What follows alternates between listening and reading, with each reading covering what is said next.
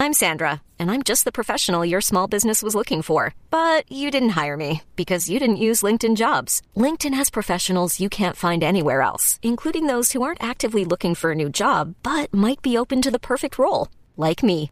In a given month, over 70% of LinkedIn users don't visit other leading job sites. So if you're not looking on LinkedIn, you'll miss out on great candidates like Sandra. Start hiring professionals like a professional. Post your free job on LinkedIn.com slash recommend today.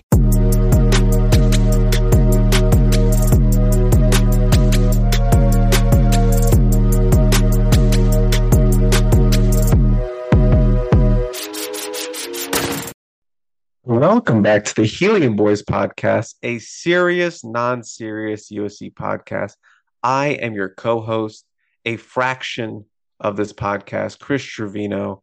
And as always, I'm joined by my fellow Helium Boy, Shotgun Spratling. Shotgun, I was very sad out there in Boulder, Colorado, that you were not out there with me, but I took a little bit of uh, peace knowing that every Monday I'm guaranteed to see your face on my computer screen. So I, I, take solace knowing that I do get a little piece of shotgun every week, but I did miss you out in Colorado.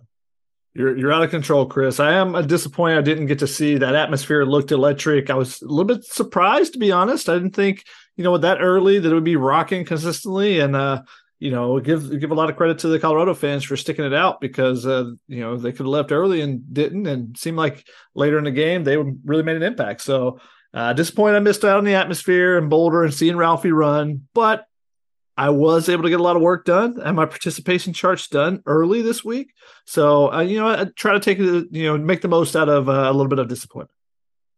Dragon, you're only getting a quick break from talking because I'm throwing it at you first for two minute drill because obviously I am this week's host. So I get to throw it to you. Shotgun, are you ready for your two minute drill? Sure, Chris. Let's go. Okay, you're starting in three, two, one. So we got to talk about USC surviving at Colorado. Deion Sanders says after the game, you know, we knew if we get the ball back, then we would score.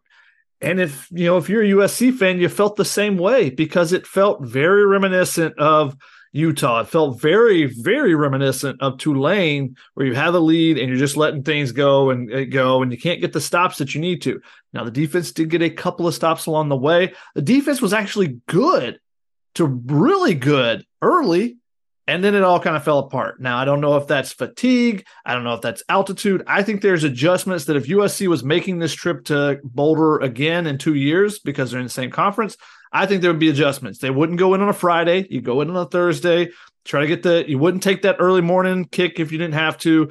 I think there was adjustments and and things that had an impact, but still, it would just look so much like last year. You know, Caleb Williams doing Caleb Williams things, and then you start. You know, if you're a USC fan, you start going, "Oh no, it's not going to be enough. It's not going to be enough because this defense is not going enough stops." They were able to get off the field a couple of times in the second half, and that proved to be the difference. You know, the big sack that Dejon Benton and Solomon Byrd had combined on the fourth down. Otherwise, who knows? Colorado may have stormed all the way back, and you know USC's offense wasn't necessarily clicking at the end, so that was a bit concerning too. So definitely a lot of concerning things to take out of this. Now Lincoln Riley says, "Hey, it's a road win. We're happy we get a road win. We celebrate all those those wins, but there is so much that needs to be cleaned up, and it starts with the tackling 18 missed tackles by PFF's initial grading starts with that. You got to tackle better so you don't give up some of those explosive plays. But uh, overall, it was a disappointing game again, two weeks in a row. it's it's satisfying that you get the win, but very unsatisfying the way that they won. And we'll see how USC responds. I think they'll play better at home, but they're going to have to go on the road to Eugene, so it's got to be cleaned up quick. Oh, shotgun. You were very close there. You were very close. I'm giving you a little bit of leeway because I did have that second already on the clock when the time I turned it around. So I'm going to give it to you that you just got in under the two minute. Hey, Chris, I just got to find my receiver in the back of the end zone as the clock expires. That's what matters. Hit me, baby. I'm open. All right, Chris, are you ready for your two minutes? Tell me what it was like I want to know about the atmosphere. I don't know if that's what you're going to touch on, but I, you know, the atmosphere looked like it was rocking on, on on screen. So tell me about the atmosphere and you know what was the feeling on the sideline down there? A very packed sideline, both with celebrities and everything else before the game. But uh, you know, a lot of photographers. It's a difficult place to kind of get around as a as a photographer and an on field uh, media member. But what was the atmosphere like being down there when you're right on top of the feet on the players and whatnot? And you know, what were your impressions of how this game played out for USC? Your two minute starts now. I'm going to oblige you, Shotgun, and talk about the atmosphere, cut into my two minute drill. But yes, it felt like a music festival down on the sidelines. It was so packed, it was so crowded. You had to go through the sideline uh, and the actual stands to get across the sidelines. I don't know if you're not familiar with that for anyone listening, but yes, media on the field have to go through the, the stands. A lot of drunk people, a lot of shoving to get in the way. So it just felt very music festivally. And there's a lot of celebrities down there too. Paul Pierce, Kevin Garnett, the baby was there looking like Doug Dimmadome with that giant 10 gallon hat on his head. So it was very chaotic. Shout out to the Colorado student section because, yes, they packed it out there. The Colorado fans came out in full force. It was a rocking environment for 9 a.m. Pacific time, 10 a.m. Uh, Mountain time. So, yeah, it was a very lively event. College football was very much alive in Boulder and it was a very fun atmosphere. Aside from having to, you know, bump some people on the sideline to get access to this, you said pretty much everything that was needed to be said about this game. And it felt very much unsatisfying. And it didn't feel like USC won this game. It felt like more like they avoided a loss. That's how, how it kind of mm. felt. You, you were kind of just left looking at this like, wow, USC escaped Boulder with the win.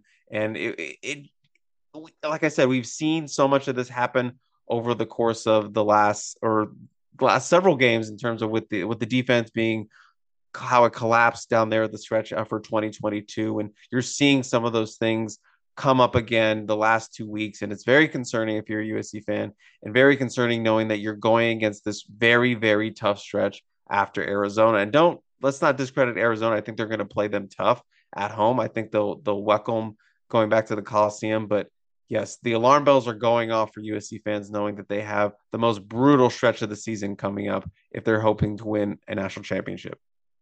Oh, Chris, you went over. That, that, that wasn't my best two minute drill. I, I, I acknowledge that. You you threw me off by having me talk about the atmosphere. You you you uh sabotaged me from the beginning. So, but but it's fine. I it wasn't my best effort. It wasn't USC's best defensive effort and best team effort. So I, I feel like we're, we're we're matched. I'm so linked to them leaving from Colorado. We're we're linked right now. So we have to we have to get off the same page you guys got out there quick, and that's you know that's what the team normally does. So uh, you know, let's start there first before we jump into breaking this down, stock upside down. I want to know about this rickshaw that you guys had to take to get out of the stadium, get to the car, so you get to the airport on time. I, as the host of this show, you're you're taking over hosting duties right now. You're eating a freaking banana excited. right now. No, there, no, no, there's no. stories that have to be no, told. No, no, I'm not. I'm not. I'm not letting you push me around. We're saving the rickshaw story for take it or leave it okay. at the end. I already have that down. Don't don't act like I, this is my first rodeo. don't don't treat me like a, a child here. I, I know what I'm doing. So no, we're not going to talk about the rickshaw. We're going to save that to the end, and you're going to start with a stock up. I mean, stock up. You got to start with with uh, Caleb Williams, I think. So I'm going to go with Heisman reunion because he might have two trophies that are meeting up uh, by the end of the season if he continues to play like he is. Even though he did have his first interception, still threw for over 400 yards. First real competitive game where he needed to be good. Um, and granted, he blew them out early, and then the, the defense lets them back in. They weren't great in the second half. So there's still definitely things that he can improve on. The offense can improve on. But he was spectacular again. Uh, he continues to be elite. Um, him and Lincoln Riley have a great mesh together of the play calling, and then Caleb knowing exactly what Lincoln's looking for. I mean, some of the play calls were fantastic. The Mario Williams touchdown I thought was very interesting because Lake McRee was lined up as the running back. Now they put Lake McRee in the backfield before. Sometimes that's kind of an offset fullback. Sometimes as beside Caleb Williams as in a two back set, and he kind of is the lead blocker for the running back. But they motion the running back out all the way wide, so you split the safeties a little bit wider, and then Lake McRee just basically still runs his route from the the running back spot. Um, you know, had a little short out or something. But it oh, splits the safeties enough that Mario Williams is able to run right down the seam for a 24 yard touchdown. So things like that where you know you know that's from film study um, and caleb delivers a perfect ball on it. There was i mean he had 17 consecutive completions at one point um, and i think there was an incompletion but then the next one after that he throws throws another dime to uh, brenden rice. Very nice play defensively but he put the ball where only brenden rice could get it and it, it could have been another touchdown for him uh, he even his incompletions are impressive, and that's you know it, it, just he continues to to flash, and the fact that the entire nation got to see it because it was an early game, you know that should have been the story coming out of this game. Is it Heisman Trophy number two on the way? Question mark. But instead, we're talking about the defense afterwards. Yeah, that's a great point and something I was going to touch on. But yes, it, Caleb Williams was Caleb Williams, and then some. And it was a it was a great performance. Six touchdown passes uh, matches his career high. I believe that is the most since Matt Barkley threw six uh, in 2014, I believe. So we should be talking about this incredible performance first, but obviously Alex Grinch, Lincoln Riley's comments in the postgame presser, the defense, the collapses, it was what was drawing headlines instead of you know talking about another special game from a special player, number 13. And Shotgun, if I won two Heisman, the first thing I would do is make them kiss. just because it's never been done before. That's literally never been done before. I just yeah, want to point sure? that out. I mean, I mean, I'm I'm pretty sure. I'm pretty sure I'd be the first to do it. I'm gonna jump into my stock up, and you know I love turning a stock up into spinning a negative kind of thing. So I have stock up on deja vu because there were so many times I was watching this game on the sidelines where it's like, Shotgun, I watched this game nine months ago in Arlington, Texas. I watched this in Jerry Dome. The same exact feeling of that big lead, and then everything starts to just slowly, slowly collapse. It's it's not all at once. It's little things that continue to build up. It's like a, a big run there, a touchdown there. You're thinking, okay, USC fans are like thinking, okay, it's fine. We just go down, we'll score, it's okay. Then you get a three and out, and then you punt, and then they come back and they score. And then you realize, oh, they've scored on three straight possessions. And and so and then you find yourself down two when they have the ball and you're just on your heels reeling. That is the exact same game I watched in the Cotton Bowl, except obviously the score was a little bit different this time, but very much the same feeling I got watching that game as I did on Saturday there down there in Folsom Field. Yeah, definitely. And, uh, you know, if, but a little bit better clock management by Colorado. I mean, not calling the run straight up the middle. Um, a little bit surprising there to call back to back runs up the middle with like booing them shotgun. They were yeah. booing them. And and g- great, give credit to the the fans for being locked in and being like, "What are you doing? It is what are you doing? Are you thinking you're going to hit?" I mean, if they bust one for 40 yards, no one says anything, but they didn't. Um, and give credit to USC's defense there, I guess. Uh, but you know they they stretched out that drive, and Colorado eventually scores the touchdown. But there's not enough time. So as long as USC recovered the onside kick, Colorado didn't have any timeouts. USC was able to take three knees, and the game was over. So you know you, you got to wonder about the clock management there. I will give a little bit of credit to a couple of drives for USC. They gave up a, a touchdown on that drive, but it was a long drive. So and, and there was that drive in the first half where they end up missing the field goal which was 16 plays, 67 yards, and they went, it took six minutes. But USC actually went with bend but don't break on that final drive. It was 10 plays, 78 yards, took over four minutes, but it was bend but don't break. And sometimes you're going to give up a touchdown at the end of it. But I would like to see a little bit more of bend but don't break with this defense because you, you got if you let your if you don't give up the explosive plays and you let your pass rush get to work and you keep them out of third and shorts, that pass rush finally gets there and gets you off the field a lot of those times. So, you know, if they can and not give up a 65 yard catch to start a drive, then you have a chance to eventually get off the field. In college football, offenses make a lot of mistakes. Quarterbacks don't hit receivers. Guys miss blocks. They make a lot of mistakes. That's why Caleb Williams and what he does in Lincoln Riley's offense is so spectacular because when he doesn't connect on a pass, when he throws, like when he missed Austin Jones for the touchdown Arizona State, you're like, wow, that doesn't normally happen. But that happens a lot in college offenses. So if you can, you know, force teams to beat you versus you miss one tackle and suddenly it's a 35 yard game, or you put your safety uh, who's not great in coverage in one on one coverage with Marvell Tell, I mean, not Marvell Tell, Calen Bullock, other seven, uh, Calen Bullock moving down into the box, and you have no help over the top. It's just not putting your players in the best position. So that's some of the things that I would like. Can you clean those things up and force teams to beat you with a long drive? And if they do, give them credit. And hey, you give credit to Colorado on that last drive, but that last drive took four minutes and 15 seconds when they needed to take two minutes so that they would have a chance.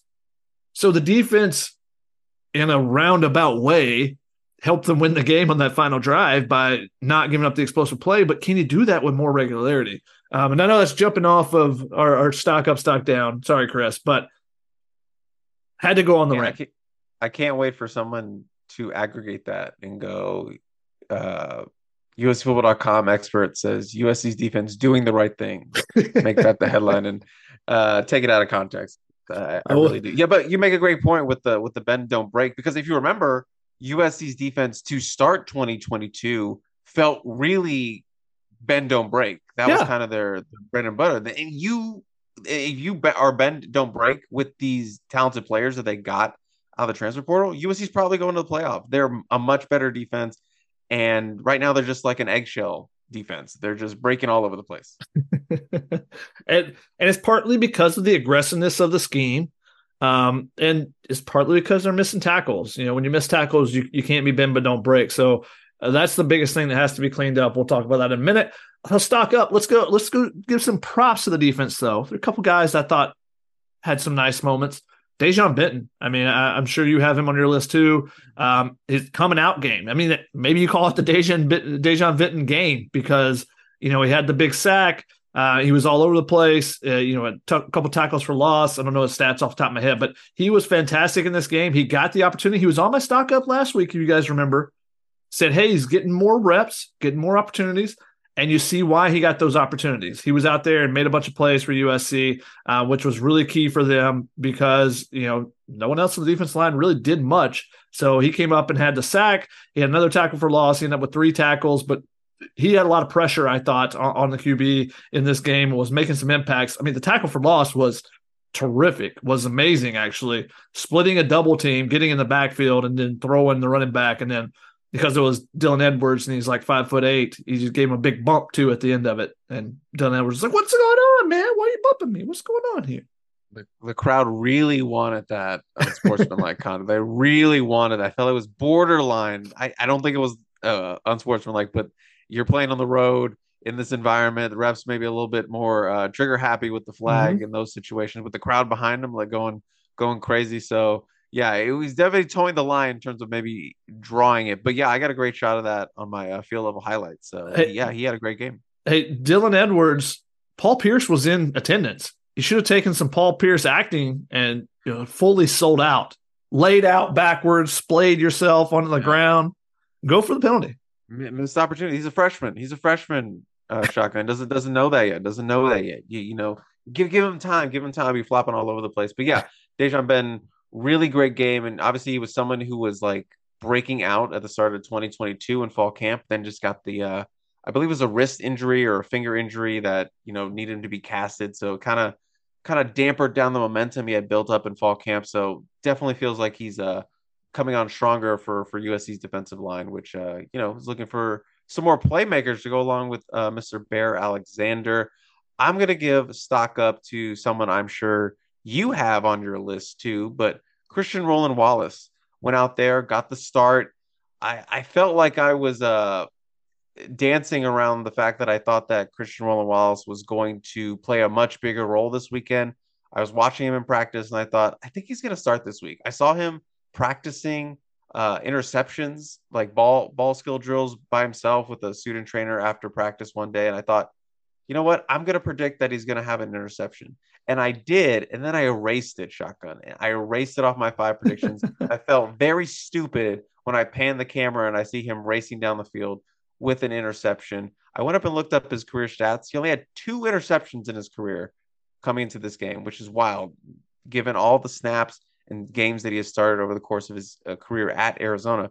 but only two interceptions. Got his third on uh against Colorado uh, on Saturday, and yeah, he looks like he is going to emerge as that other cornerback spot. Played well uh, the week before at Arizona State. I think we both gave him some props uh, for that Monday episode, and then Christian Roland Wallace just building momentum now, moving more back to moving back to his more traditional spot as a cornerback. Yeah, and, and he's a versatile guy. They moved him inside to play that kind of faux linebacker spot a couple of snaps in this game when they went to a dime. So he's the chess piece. Can you use him in different ways? Um, can you move him around a, a little bit more? But also, I had him on my stock up because the guy played 107 total snaps. Now, that may not sound outrageous because of what Travis Hunter has done in the first couple games for Colorado, but that is I've been charting every single snap of every single USC game for the last. This is the ninth year I've done it. I didn't realize it was that many years, but ninth year. That's the second most of any USC player in a single game. The exception be or the only person he's behind is Damian Mama in that wild uh, Penn State Rose Bowl because he was on a ton of special teams as well. So Christian Wallace played 90 snaps on defense, so that means he played another 17 on special teams. Uh, he's on he was on kickoff coverage, he was on um, punt return, I believe it was. So, you know, he's out there for a, a bunch of snaps. So, you know, give him props. Uh, he, he, gave up, I think, seven to 10 uh, receptions. He was targeted 10 times, gave up seven catches for 70 yards, according to PFF. So, not the greatest day there necessarily, but 13 yards after catch. And I think that's a big thing with how much USC struggled with with their tackling. He didn't, he was uh, tagged with one missed tackle in this game, but he had six according to PFF. Uh, I don't have the, the official stats in front of me right now, but um, so overall, just a, a, great game for him as the starter. And you see the hierarchy of the cornerback position is evolving each week. It feels like you know Jacoby Covington misses a game, and people are like, "Oh, is he transferring out?" It's like, no, he just he's he's out. He's banged up. Um, he comes back, and he was actually in front of Ceyair Wright this week. He, and he got a couple of drives in the second third quarters in place of Domani Jackson. Now, at the very end of the game, also very interesting. I don't understand some of these rotations. Was Domani Jackson, he makes the tackle and he kind of gets kicked in the head um, as he's making the tackle. He comes out, doesn't return for the rest of the game. Ceyair Wright takes the final snaps. So instead of Jacoby Covington at the end, they put in Ceyair Wright. So it doesn't make a ton of sense as far to as far as how they're going about it. Same thing with the linebackers. I can't figure out what the rotations mean. And I think that's uh, somewhat of a concern uh, also. But Christian Roland Wallace has stepped up in those rotations each week. He's played basically every single second half snap, and now he's playing the first half snaps all too. So just adding to his tally. Another defender. We got a lot of defenders on the stock up, it seems like. Um, I guess that's because we're so used to the offense doing well. But I got stock up Braylan Shelby. Keep an eye on him in the mix okay. this game. Got some rotations. Um, and, and, I know, Chris, I know you're big on Braylan Shelby. I know you've been keeping an eye on him, but keep an eye on him that he may start taking more reps from uh, either Anthony Lucas and Solomon Byrd if they want to put him there, or at the Russian spot where he's been playing Jamil Muhammad um, and Romello Height. He actually was rotating in instead of it being those two guys. There was three guys in the rotation. So there were stretches where we didn't see Jamil Muhammad for, you know, 10, 15 plays. Um, and that's part of the reason why is Braylan Shelby. Now that may just be because you're at altitude and you want to rotate a little bit more, which I would have been perfectly fine with them doing a little bit more in some other positions, including the secondary where the multiple guys played 90 snaps. Um, but I, I, thought Braylan Shelby, when he was in there, though, it wasn't just that he got those extra snaps. We said that about Dejon Benton last week. Hey, he's moving up, getting some extra snaps. He didn't make a big impact in that game. He did this week. Braylan Shelby made an impact last, last game uh, in this Colorado game. He when he was on the field, he's flying around. He's making an impact in the run game, making tackles, um, and getting a little bit of pressure on the quarterback too. So he's a guy that I think is is starting to make that ascension from okay, freshman, we get him in for you know for some snaps against the the bad teams at the beginning of the schedule. Now, hey, we need to get him in the rotation because he's a guy that's making plays. Gunn just said that he had mentioned Dejon Benton before Dejon Benton broke out for this game. So now he's mentioning Braylan Shelby. Buy stock in Braylan Shelby if you can find it. If you can find it, you're gonna have to go to the black markets to find it because I got a lot of it and I'm not moving it. So yeah, the, around this time, around the sixth game of the season, five is when you're starting to see kind of those freshmen get their legs under them and start to kind of get used to the speed of the game and start making more plays. And it looks like, yeah, Braylan Shelby is one of those guys who's finally coming into his own as a true freshman uh, in college football. So yeah, that's a great, great sign for him and a very talented player who I think is going to be very, very good. I had stock up on. I got to shout him out. Jude Wolfe catching his first career touchdown. Obviously, awesome. battled through through a lot of of injuries over the last two years, and just his his uh all his four years here at USC, he's battled you know foot injuries and back injuries, a couple surgeries. So to have him go out there and catch a wide open touchdown and him to let out all those emotions, I tweeted out the uh, the video, which I was in great position. Appreciate him for finding my camera in that moment. So just to have number 18, Jude Wolfe, a fellow cilantro boy, if you will, get in the end zone for the first time. First catch of the season is a touchdown. And yeah, just just a really cool moment for him, and you know, just just going crazy with uh, Lake McRee and the rest of the team. Uh, Chris, quick diatribe. Uh, I didn't remember that Alijah Vera-Tucker was a cilantro boy as well. They had a segment on him, uh, um, I believe, before the Monday Night Football game, uh, and then he was playing starting right tackle now for the Jets, which I didn't realize until last night as well. So, or Sunday night game. Um, but you know, fellow cilantro boy continues to be impressive in, in the league. Has played pretty much every position on the offensive line except for center for the Jets, and has been one of their best linemen during it. So, uh, I just want to throw that in there as well. Stock up on cilantro boys. It sounds like what you're saying. Could be. Uh, I got a partial homecoming as a stock up. Okay. Partial homecoming for Brenden Rice, getting back to to Boulder, getting back to Folsom Field. You know, he's had some emotions going into that game and made the most of it. You know, he, he was fantastic in the game. He was too big for their DBs at times, and, and, you know he was fantastic. You know, catching the ball away from his body uh, and making plays. And ended up with what two touchdowns in that game. So you know that's a pretty good reunion tour if you want. You know, return to your old stomping grounds. You know they don't like you anymore. My ex, oh, I'll just walk in with uh this two touchdowns and wave that around. A Colorado fan call him a traitor after he had a big catch, and then he gave the uh, Colorado fan base, uh, "I can't hear you" after his second touchdown. I can't hear you, ladies and gentlemen. So yeah, a very nice homecoming partial homecoming, as you called it, for Brenden Rice. And you know, he was very appreciative of the time he had at Boulder and the the post game presser. Just like you know, I loved it here. I love to go hiking. I love the environment. I love coming over that hill into Boulder and, and seeing this this place. So yeah, he was very appreciative of his first home, but obviously he's on to a, a different place and obviously having a very very good start to the season. Seven touchdowns uh, through the course of five games this year, which is uh, tied for the lead in the Pac-12. Nine touchdowns in his last six games. He's on fire. Fuego. He's he's you know living up to it. What he said he was going to do. Uh, I had stock up on Mason Cobb. Now look, mm. compared to his last game, this was a much much better Mason Cobb that we saw on the field. And to his credit, he said, you know, I'm going to play better. He didn't feel like himself uh, in that Arizona State game, coming back from four weeks of uh, you know no football, and yeah, he, he looked he didn't look his best. He didn't look like the Mason Cobb that you know USC fans thought they were getting from Oklahoma State. Didn't have a perfect game, obviously. No one really on that defense did, especially the linebackers. But Mason Cobb, you saw the flashes, you saw the plays of what made him such a standout playmaker for Oklahoma State. You saw that Mason Cobb at times, and he looked a much more confident, better position, better tackling. He was he was more of an impact than he was against Arizona State. So I have to give stock up for Mason Cobb for for getting out of that rut that he had last weekend against the Sun Devils.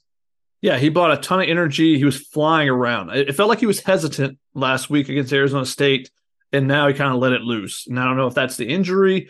Um, and you don't trust your body for whatever the injury is uh, to be able to push off or whatever. Uh, but he definitely looked much better in this game. Definitely stock up from where he was at last week against Arizona State. I mean, he had 13 tackles. PFF gave him gave him 18 they gave him 11 solo and seven assisted. So I don't know if that's a clerical error on, you know, during the game. You know, they just didn't see it. And PFF graded him out um, pretty well. He was the highest graded guy for USC in their initial grading. But he had a couple missed tackles, and that's something that still needs to be cleaned up. But he wasn't, he was flying around, but still under control. And he wasn't just being a heat seeking missile and attacking blockers, and then the running back runs right by. Because that's something that was happening earlier and something that's still kind of happening with Tackett Curtis, where those guys want to be physical. They want to make the, uh, an, uh, an impression on the offensive lineman, let them know, hey, you're not pulling around just coming up in this hole and, you know, think we're going to baby foot up and try to get around you. No, we're going to hit you and make it. But there's been way too many times through this first five games where linebackers have been flying up without eyes on the ball they just fly up and hit whoever's pulling, and then the running back makes one move and he goes right by him. Like you got you got to be an athlete. You got to see where the, the running back's coming, create that impact, and throw the lineman into the, the running back if possible. Take out both of them if you're going to do that. But then sometimes you got to got to realize like I can't go for that big hit every single time. You know, you got to choose your battles kind of there. And Mason Cobb making an impact with his play, Lincoln Riley also mentioned on Trojans Live, he said his he makes an impact on other players by bringing them along with his fire, his energy. And when he's playing well, I think the defense will play better too uh, in that regard. So I think when he's going, he's that's why he's a captain. You know, he brings that fire. So they got to make sure that he's a guy they can get some consistency out of, and they can cut down on the missed tackles. He can be a big impact guy for him, even though just a week ago everyone wanted to bench him and never let him play football again because that's what the P does. Uh, do you have any more stock ups, Chris? I, I, got one more kind of tandem one to wrap up mine. It's a couple wide receivers. Uh, Tahj Washington mentioned him. He was on stock up last week. What does he do? He goes out eight catches, 117 yards, 71 yard touchdown. Feels like all he does is catch touchdowns. So that's what started with in this game. But then he went and got a bunch more catches too to add to it. And then on the other side, Omarion Miller, freshman, what a what a debut there. Uh, you know, first catch is a 65 yard catch down the sideline, finishes with 196 yards and a touchdown. He was fantastic in this game. And it makes you wonder, ooh, what could you know, the, the future is bright in Colorado for sure. They're recruiting really well and they got playmakers like that. They're gonna be looking good. It would have been a real fun battle for a few years going down the road against Lincoln Riley, but that won't be the case with all the conference realignments. I had one more stock up and I'll make it quick, but stock up on quicksand. And if you know where I'm going with this, he's nodding his head, nodding his head. We at the Helium Boys podcast yep. love the movie, The Replacements, and it has so many good quotes. It's a funny movie, but it's also a very truthful movie about the game of football. So I'm just going to read the full quote, Shotgun, because it deserves to be read right. on this podcast. Shane Falco's when they're when they're talking about what's their biggest fear he says quicksand, and his definition Wait, not, not bees. Of, not bees. We're not talking about bees. I did kill a yellow jacket down on the sideline, so I did get a little flashback to that where it was like bees, bees, like spiders. Oh, when they're crawling up your arm. Okay, I'm doing too much. doing too much. We're here for one specific quote. All right. And the quote is: "You're playing and you think everything is going fine.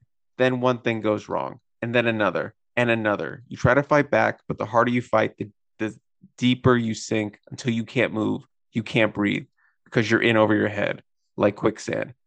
That is the, what comes to mind when I was watching this team in the second half. You know, you give up a big play, give up a big touchdown run. You you don't you drop a ball and you have to punt, you have to give it back. All these things kept compounding with USC, both the offense, especially with the defense. It just keeps building and building and building and it just feels like they're stuck and they can't do anything. And this is why we see these collapses. And I kept going back to this quote in my head. You know, Shane Falco said it best. You know, you're in over your head. It's like quicksand. So this stock up on quicksand. I I think this is. A, I think a lot of it is just. I know some of it is schematics and you know missing tackles and things you're doing, but I think some of it is also partially mentally about it. When you just it keeps compounding and you feel this pressure and everything keeps going wrong. Yeah, I think that I don't know. I can't remember if you tweeted that during the game, but I thought the same thing, and maybe that was because you tweeted something about it. But it, it's a perfect description of this team. It's the same thing with Tulane, and it, it's the same thing for the fans right now because they feel like, oh no, one thing goes wrong, what's gonna, what bad is gonna happen next? And you know, USC answered the first time. You know, they they got that 65 yard completion, they get down, they score a touchdown. Okay, it's all right you're still up. I think it was 48 27, or maybe it's, uh, no, it was 41 21 at that time. Okay, no big deal. USC goes down and answers. Score touchdown. You're back up by 27 points with 17 minutes to go in the game. 27 points with 17 minutes to go. That's that's easy, no doubt. You're going to win this every time, but then it starts slipping. You know, they score another another touchdown. You're like, all right, we're not getting stops, but at least our offense is rolling. They've been chewing up everything. First play, Caleb Williams throws an interception. And you go, oh, oh, oh, oh, okay, we're still good, we're still good. But they score again. So now it's you know the the the scores is slowly tightening up now it's 14 48 34 you're like two scores and there's still plenty of time left in the fourth quarter there's still 12 minutes to go and you're like uh, we got a ball game now this we were up 34 to 7 how does this happen how is this a ball game and it just slowly it's just like pulling you down it's pulling you down and you're not making the plays uh, you, you have the incompletion of Tahj Washington on third down. It's right there. It's on his hands. Tough catch. And that's one that he normally makes, but doesn't in this situation. And so it's that small things that normally go right for you suddenly are going wrong. And it goes wrong again and again and again. And that's it was such a such an apt description of what this team is right now in the second halves.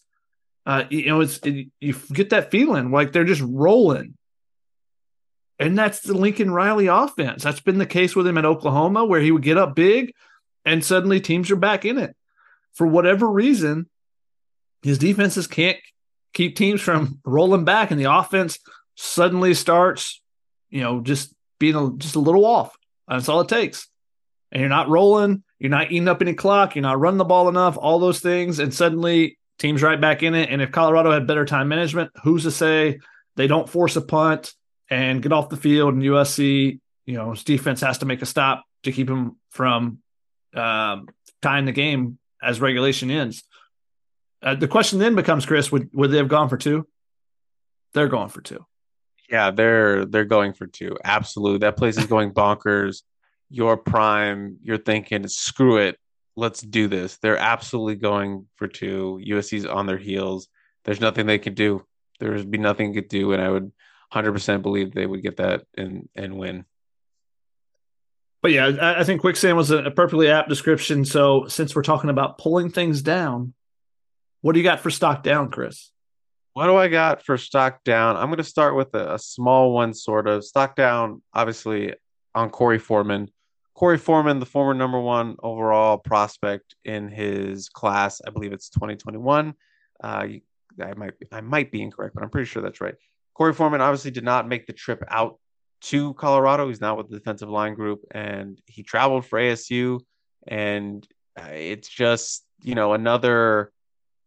I don't want to say low point, but it's just another marker in the Korey Foreman chapter. And you know, this is someone who USC fans always ask about, like, when is Korey Foreman going to break out? When is it going to come through? When is it going to come through? I don't know, and I don't know if it'll ever come through at USC. I'm not. I'm not sure, but the fact that he did not travel for this game tells me that maybe you know he's going to take a step back and maybe he's going to focus on redshirting, kind of like a, a Raleek Brown situation. So we'll see this week in practice. I'm sure that'll be something to keep an eye on. But you know, him not making the trip out to Colorado is a kind of a telltale sign. Yeah, this is the first time he hasn't traveled because even the two games he didn't play in last year, Oregon State and Arizona, and then also, he didn't play in the Arizona State game last week. Those three games that he has not played in the last two years, he still traveled for all three of those. So, you know, on the road, you kind of shrink down the rotations a little bit. So that's part of the reason why a guy down the the down the depth chart doesn't get in necessarily. But even on those, he was traveling. So definitely, it you know it, he averaged over 18 snaps a game last year. So for him not to be in the mix is is disappointing because of the potential he still has. I think he still has the potential in there it's just unlocking it and getting it to to go and you know hope for the best for him um, because you know I think he's a, a, really good kid and I think that you know if he gets gets the right opportunity then he can be special again and that's what you want to see. We all we want to see all these kids live up to their potential and you know be able to do that. So um, disappointing for sure. I have stock down on last week I had Raesjon Davis inexplicably. This week I have Eric Gentry inexplicably for whatever reason, Eric Gentry played two drives in the first half. He was matched up, I believe, with Mason Cobb the first time and the second time with Tackett Curtis on those two drives. Colorado got, I think it was 16 yards or 18 yards on nine plays, 16 yards on nine plays, and punted both times. Then we did not see Eric Gentry at linebacker again. So I, I mean, I understand they they talk about how you got to do you got to prove it in practice to get the playing time, but once you get in the game and perform, shouldn't that mean something? And I kind of look back and now I didn't fine tooth it necessarily, but I look back and like I didn't feel like he was out of position, like missing a bunch of tackles or anything. And hey, someone else is just making the plays, and the defense was getting out the field despite him. And Eric Gentry is such a dynamic defender that it was it's kind of baffling. And there were back to back drives too. You know, he played it was a three and out with Mason Cobb, and then uh, you know, a, a six uh, they got one first down, third and one, and then three and out after that. So, you know, nine plays, they got like I said, 16 yards, and then we don't see Eric Gentry again. So people go, well, is he hurt? You know, I put out the numbers um, of the snap counts by quarter, and people asked me if he's hurt. I said no, or at least I wouldn't think so, because he was still on the kick return unit, which we saw him get the block, and he was still covering kickoffs. So throughout the entirety of the second half. So that didn't tell me he's hurt. So it definitely was uh, surprising I don't know the right word for it. Baffling. Um, I don't know. I don't know. I don't understand the linebacker rotations at all. To be honest, I don't. Personally, I'm using the word bamboozled mm. for my uh, confusion over why no number 18 Eric Gentry isn't on the field more. Assuming he is, he just makes plays and he changes the the dynamic of that middle of that defense with you know that seven foot wingspan. You saw it on the obviously it's not defense, but you saw it on the the punt block, uh, stock down on stock down on trying to punt against a six foot seven linebacker. I mean, that was a that was a great play. shout out to Romello Height for recovering that one. Uh, yeah, it was. I I just don't I don't get it, and it just seems like he, Eric Gentry, and Mason Cobb are your best middle linebackers for right now. You know, they're both healthy. They're they're healthier than they were, you know, several weeks ago. At least that's what my understanding is. So I just don't understand why Eric Gentry is not on the field more. And hopefully we get an answer to that, or we can find an answer to that. I have stock down on the longer we go, the better we mm. get. Yeah, USC's that one took a hit. Whole, yeah, that one took a hit. Uh, you know, if you're not you're not sure what I'm referring to, that is uh, USC's off-season motto all year, all off season, after the Tulane loss, after the Cotton Bowl, Cotton Bowl, they have shirts made with it. The longer we go, the better we get. That's been their offseason motto. And that, as Shotgun said, took a big hit. They did not get better. They got worse as they went on in this game. And it was very evident when a second half collapsed. And they played really well in that first half. As you pointed out, Shotgun, they looked like a bona fide college football playoff team. I know it was just Colorado, but they were in that loud stadium. They were handling that noise. They were getting whatever they wanted. They were stopping a dynamic quarterback and his dynamic weapons. They were shutting them down. And then every the the roof fell off. I mean the the bottom fell out, not the roof, the bottom. And the roof collapsed on top of them. The roof collapsed. The roof collapsed as the bottom fell out. That's what we're trying to say. And yeah, they did not. They did not go. They did not get better the longer that game went. They did not. So I have to I have to give stock down. I know it feels like I'm poking fun of them, but that was your offseason motto, and I have no choice but to put it on stock down. Uh, I have stock down, and I think we'll go with this is a connected team, and by that I mean your offense helps your defense, your defense helps your offense. You play special teams in between. I, I just made up that jingle. You can steal it if you want, Chris, and make it into you know a, a number one hit if you want. But part of the reason why it felt like they, and I don't necessarily, I never saw anything that said, oh, the defense is tired. You can tell that guy is struggling out there because you can see that at times. And people, some people will dismiss the altitude, other people try to play it up way too much. I just think that if you normally play five straight plays, it's probably best to play four straight plays and then get a sub in for someone that's like a defense lineman or something um, when you're at altitude because it just you feel it in your chest. Like even covering the game when I've been up there, like you feel it in your chest because I'm like trying to run sideline to sideline, uh, you know, going through the stands and stuff. And like you get to the other side and you're just all right, you just got to take that extra breath, that one extra breath. And I'm not out there banging and uh, battling in the trenches or anything, but you definitely feel it. Now, how much of an impact? I'm not going to get into that whole portion of it, but I didn't feel like I saw guys huffing and puffing on the defensive side. But it takes a toll when you're playing 90 snaps in any game, any game, and that was the case in this one. When you have your your secondary playing 90 snaps, Christian Roland Wallace, Jalen Smith, and Calen Bullock, basically all three of those guys playing that many. Then are they a tick slow? You know, I think more when you slip, and we saw a lot of players slipping. Do you recover quicker when you're fully healthy? I mean, uh, do you recover a little bit slower when you're tired? And that's what happens. You do. Now, how is it a tenth of a second? Is it a hundredth of a second? It's slower. You know, I just played basketball. I'm completely out of shape. And by the second game, I'm like, all right, there's certain plays where I'm going to run all the way down the court. And there's other ones where if I, if it looks like my guys got it, I'll stop at half court. You know, I'm to save my energy where for times I can.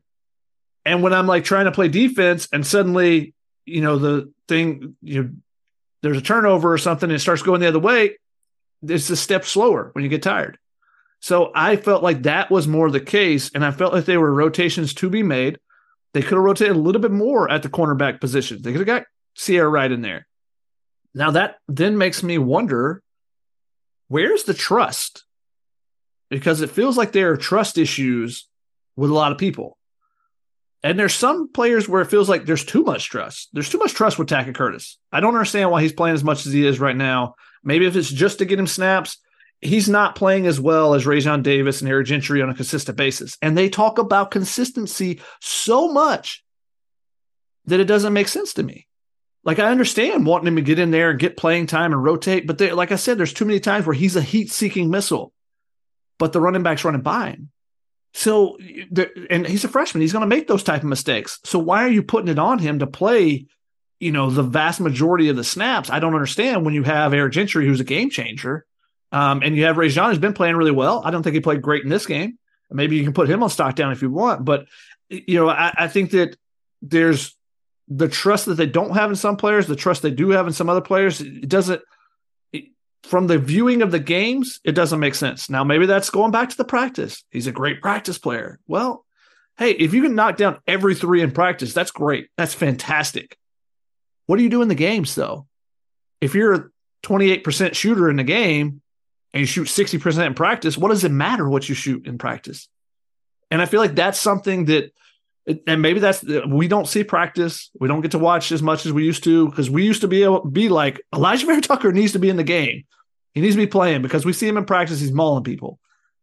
We can't say that that's something that's practice. And that guy's just practicing so much better. That's why they're playing him. We can't say that. So we have to watch the games and what we see in the games, the production is not, is not cohesive with the playing time, in my opinion, for some spots. And so you know, uh, that that's confusing to me. And so there's a connection issue there um, as far as okay, and and that goes back to all right. To go back to my original point, you know, me going on the dive traps here. The connected team.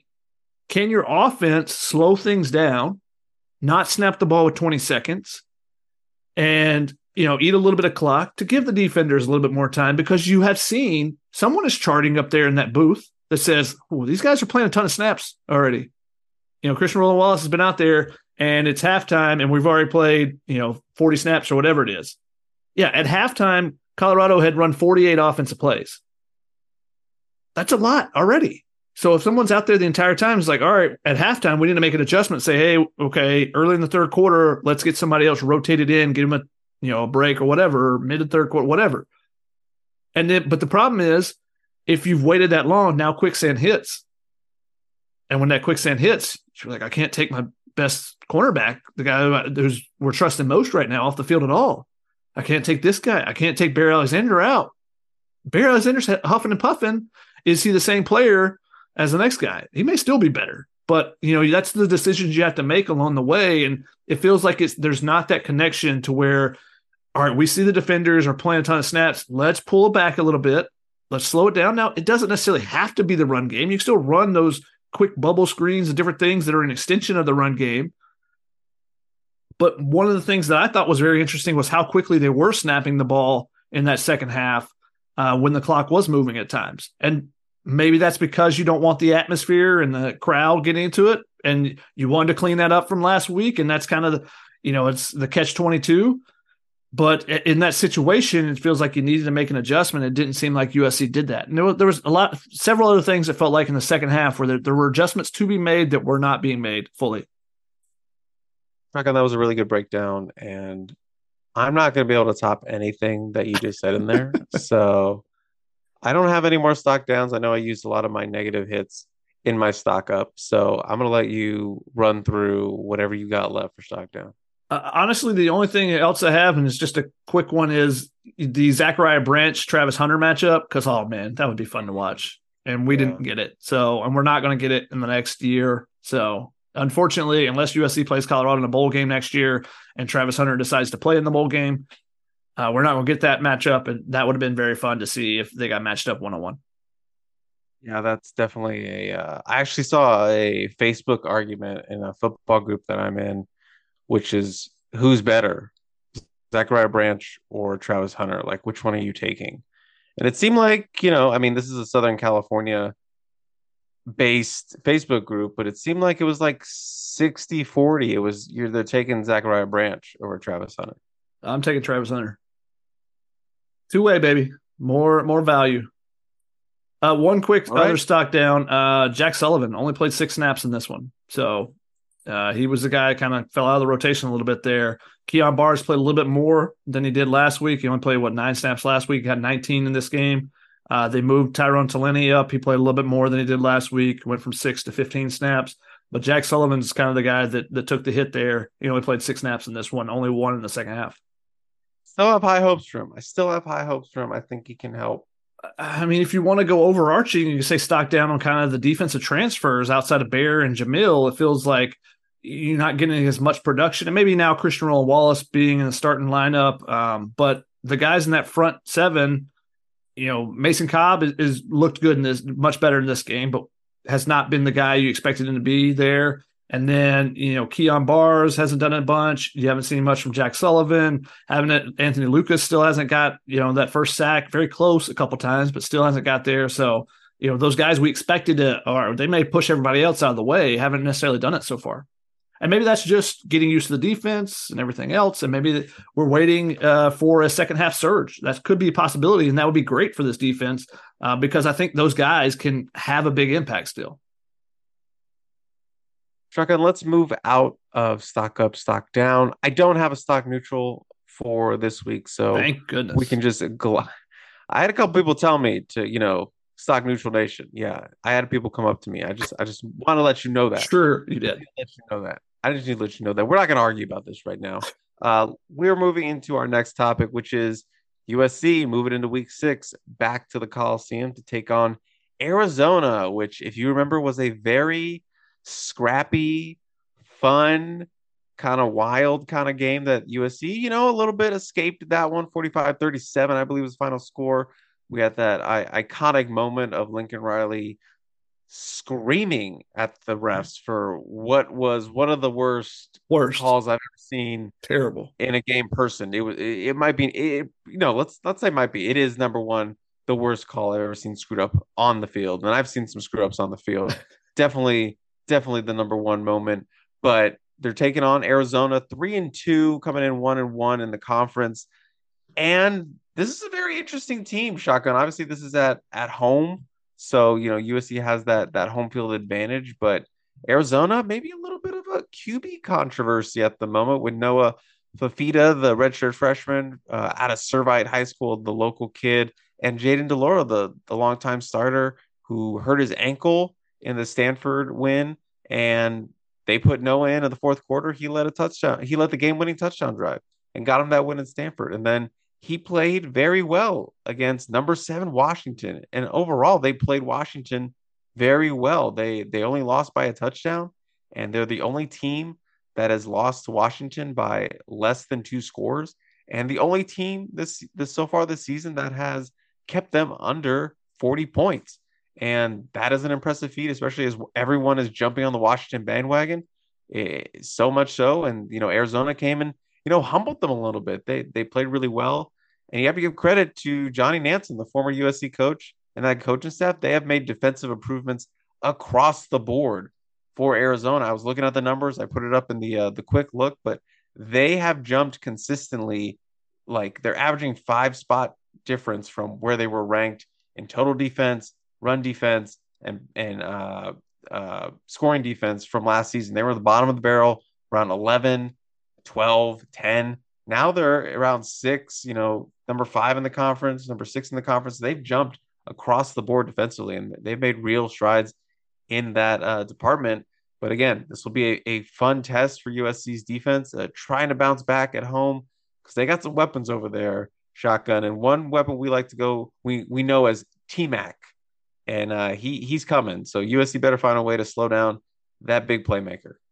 Yeah, Tetairoa McMillan, uh, you know, Noah Fifita's favorite target because he's is one of his good buddies who came for, with him from Servite. Part of the reason I think that um, McMillan chose Arizona was because Fifita was going there, as well as former USC commit, tight end commit Keyan Burnett.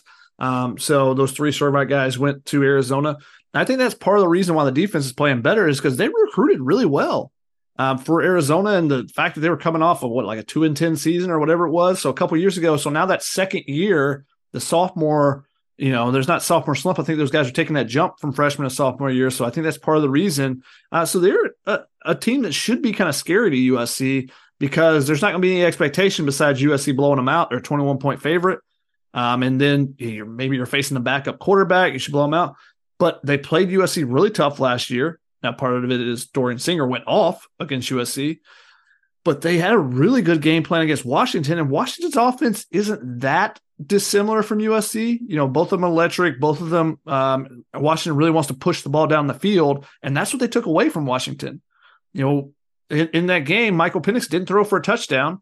He threw for I think 300 something yards, but it was check down, check down, check down rather than you know getting guys open down the field, which they have been they've been consistently being able to do for the last two years under Kalen DeBoer. So uh, it'd be really interesting.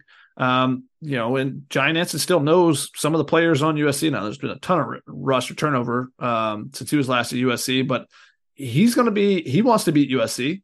You know, from going from USC to UCLA to now Arizona, you know, he he still remembers his time at USC. He wants to beat the Trojans. Trust me on that one. Um, so you know they're going to be amped up for it. Now USC comes home. They play so much better at home, and I think they should be able to beat them pretty handily.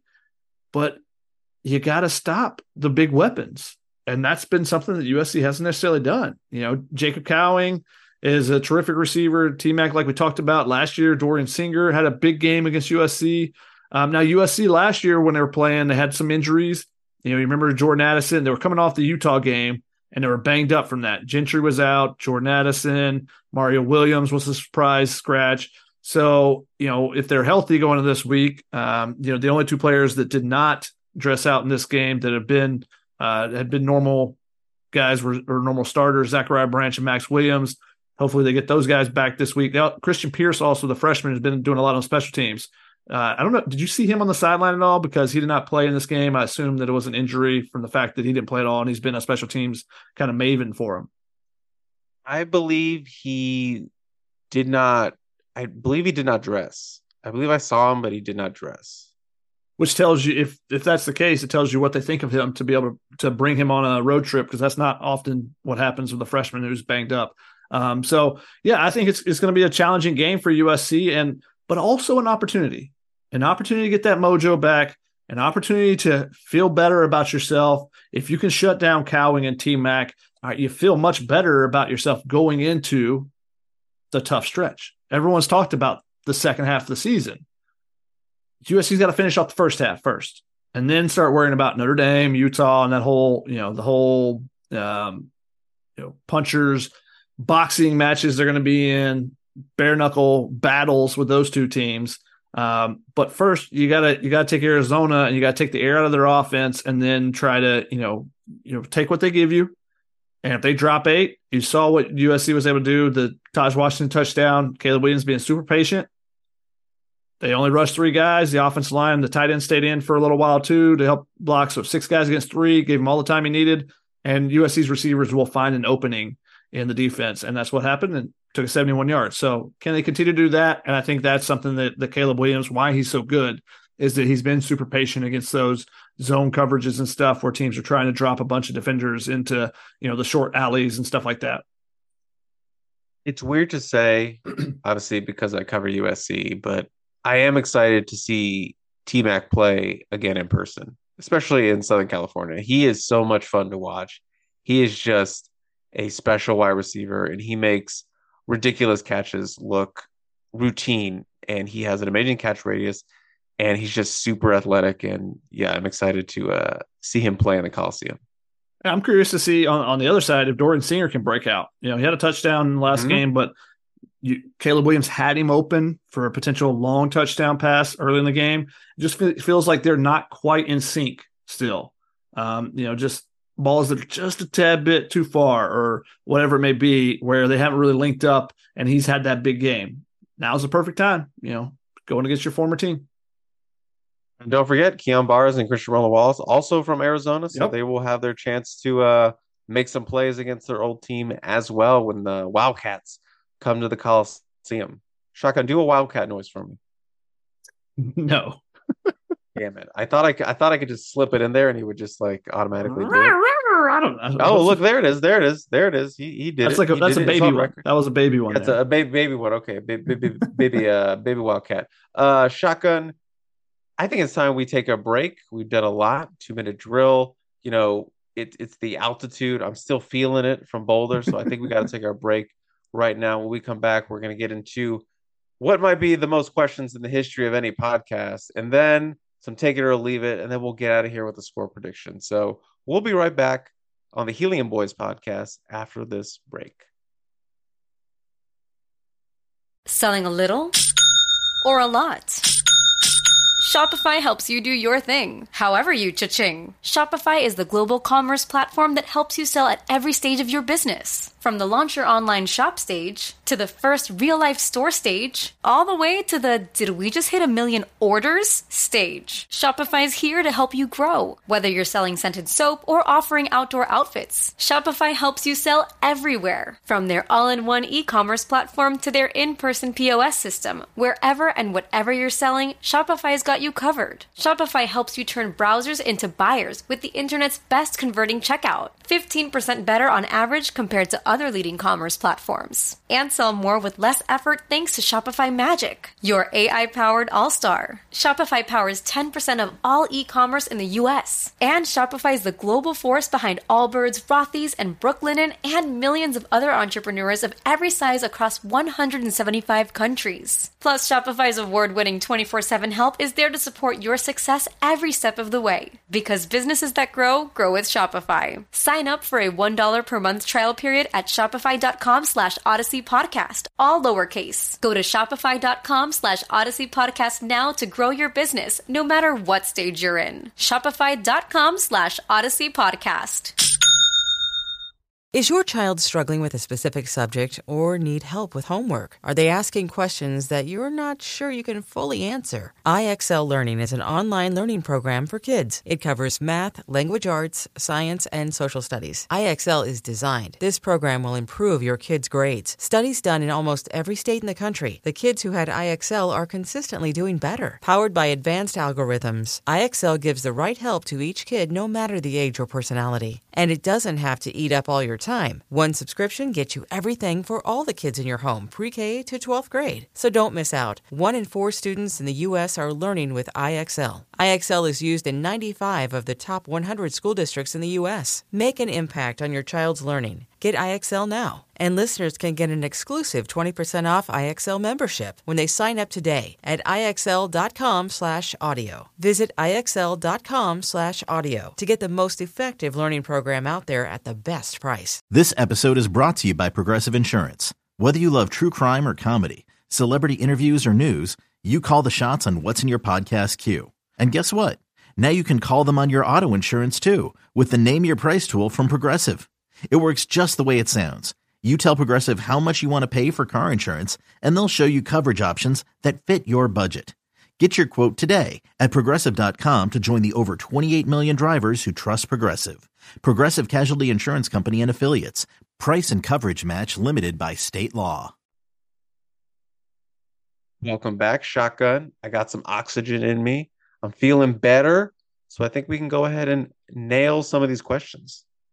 All right, for, real quick, go back to Arizona. You know, there's familiar faces from the Arizona side coming over. There's also familiar faces on the other side. A couple of USC former USC commits: Kevin Green Jr., Ephesians Prysock.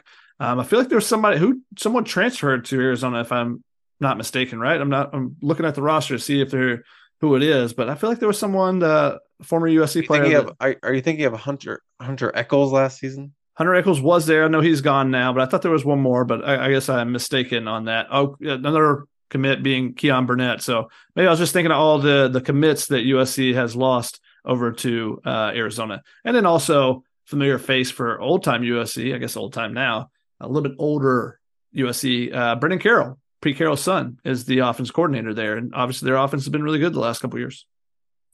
Speedy Rayshon Luke is actually with the with Arizona as well, a former recruit out of uh St. John Bosco. So yeah, a lot of uh crossover between these two schools, especially with a lot of SoCal natives coming home to the Coliseum. So it'll be a little bit of a homecoming game for them. Leave it to Shotgun to add a little bit of extra after the break. Shotgun after the break. Sorry, and then Justin Flowe, you know, who should have went to USC, even though his career has not turned out great so far. All right, all right, all right, all right. You're done. You're done. We're going to the questions.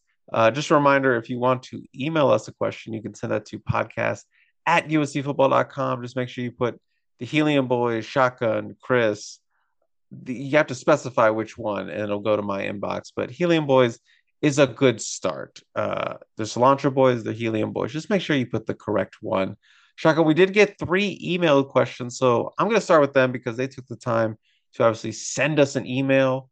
Right. Uh, old school, old school kind of. And then we'll get into the Twitter question submission. And I'm going to be honest with you, there are a lot. I'm just scrolling. There's like three pages of questions. I'm saddled with shotgun here. I'm not going to be able to get through three pages of, of questions and get out of here before midnight Pacific time because it's past midnight over there for shotgun. He's actually in the future right now. He's in Tuesday. I'm still in Monday that's how that's how global we are with this podcast. So I'm gonna have to pick and choose these questions moving forward, and hopefully he does a little bit of a rapid fire. But let's get into. We'll these. make an effort. Well, okay, he'll make an effort. I will be doing the effort. Uh, our first questions come from John. He says, "Hello, Helium Boys. Three things, none of them about the defense. Thank you, John, because a lot of those, a lot of these questions are going to be about the defense. Uh, how great was that play call and play design that got Jude Wolfe his first career touchdown? Shotgun, we like to go question by question instead of throwing them all at once. But yeah, he was wide open. And I'm sure you have a distinct breakdown of that play. Yeah, it's the same formation look that they've used with Zachariah Branch coming in motion to an H back spot. So they have Jude Wolfe as kind of a you know as a lead blocker as a as a, a fullback beside um, Caleb Williams. And so this is the only play in the game before the kneel downs that they went under center. And so great play fake by Caleb Williams in this as well. So they're just selling out for the run. So you have the lead blocker there. You have Mario Williams playing that H back spot uh, as the wide receiver. So everything looks like, hey, it's going to be a run to the left. They're just trying to get to the edge, you know, get some blocks over there. And they just slip out Jude Wolfe the other way. And bef- because, similar to Josh Falo last year, it's because Jude Wolfe has not been a target for USC. It's a perfect play because hey, no one's paying attention to that guy. He's just going to block. They don't they don't go to two tight ends very often, and when they do, they're not going to send it to that guy. They're going to they're going to give it to a tight end. It's going to be to Lake McRee. That's the perfect guy to throw to because no one's paying attention to him, and that's why he's wide open in the end zone. So yes, a good play design, but that also is a play built off the shoulders of those other plays, like the jet sweep that they ran with Zachariah Branch in the Stanford game. You know, Mario Williams was basically in the same spot there. They ran a couple other different looks off of it. So that's not a formation they use very often. But when they do, there's always some different wrinkles off of it that they that they use. So it was a, a fun play design, and you know, keep an eye when they go into that kind of look where you have an, a wide receiver playing the H back spot beside the you know beside the offensive lineman, and then they have uh, Jude Wolfe or excuse me Lake McRee in the backfield. Something tricky could be coming. Since you're already on the topic of two tight ends, we actually had a Twitter question from Anthony in LA. With Jude and Lake, do you see more two tight end sets in the future? I mean, that's something they could do. It's not necessarily something they've done a ton of. So I, actually have been, uh, it's part of the something that I do with my participation charts. So going back to last year, you know, two tight ends was something they did a good amount in the second half of the season. I mean, against UCLA, they played 26 snaps with two tight ends, and then with the kneel downs, they had three more. So there were three or four times where they used two tight ends more than you know double digit snaps but they've used tight end, two tight ends, you know, three, four, five times at least almost every game. Um, but this season, not really. They've only, you know, total, they've had 11 snaps, not counting kneel downs with two tight ends through five games. So is that something maybe if they feel more comfortable with you, Wolfe, they can do? Sure. But then the question is if you play two tight ends, who are you taking off the field? Because when you use one tight end, that means you're taking usually means you're taking Zachariah Branch off the field because what they've done so far this season when everyone's been healthy, when they go four wide receivers, you have your two outside guys and they rotate some different guys there Brenden Rice, Michael Jackson, Dorian Singer, uh, Kyron Hudson. And then the inside guys, the two slots, are Mario Williams and Zachariah Branch. And now sometimes Tahj Washington will rotate in with that group depending on how much they're using it. But what they often do is they have those two slot guys when they when they want to go to an 11 personnel which is one tight end and one running back so when they want to bring the tight end in they will actually take out both slot guys. So you take out mario williams and zachariah branch and bring in Tahj washington and the tight end. So that's what they've done. It's kind of been the you know that's been their packaging. The outside receivers they rotate on their own in a separate way. But when they go from four wide receivers to three wide receivers and a tight end they will take off both zachariah branch and mario williams. Uh, most that's what they do most frequently. Now it changed obviously with this game with him with Zachariah Branch being out.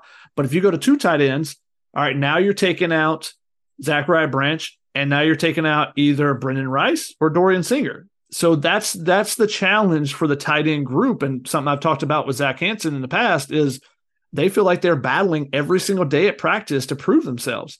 To say, hey, you should put us on the field rather than that extra slot or rather than another wide receiver. So uh, you're battling with Mario Williams and Zachariah Branch every day at practice in their mind because we've got to do enough to prove that we should be on the field. And that's partly is the blocking that they do up front. And then also when they get their chances, um, then they got to make the most of them.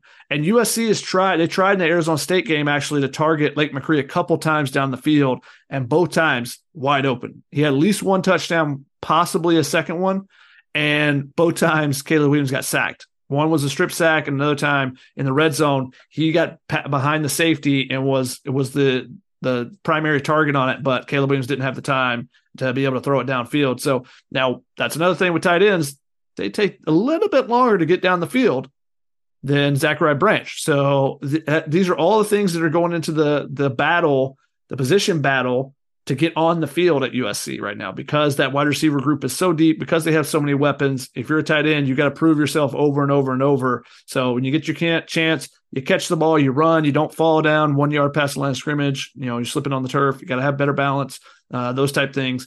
And, you know, Jude Wolfe continues. He got his chance. He made the most of it. I think he's got one target on the season, one catch, one touchdown. Then that's something that you continue to do. Then maybe you get more opportunities going back to John's final parts of his question. Sorry, John, I had to interrupt with this tight end question because I just saw Shotgun was talking about it. Might as well slip it in there while he's on the subject. His second question is What is the word on Zachariah Branch? They scored 48 points without him on the field, but I noticed his absence and electricity, especially on special teams. We actually got, as you can imagine, a couple questions about people asking the status of Zachariah Branch. He was a quote unquote surprise for the USC fans, uh, not suiting up, and he still traveled obviously, but he did not play against Colorado, and it was something obviously I, I wanted to report on, but we're not allowed to because he did not participate in the early part of practice on Tuesday and was not seen at practice on Wednesday. But obviously, we can't report on that.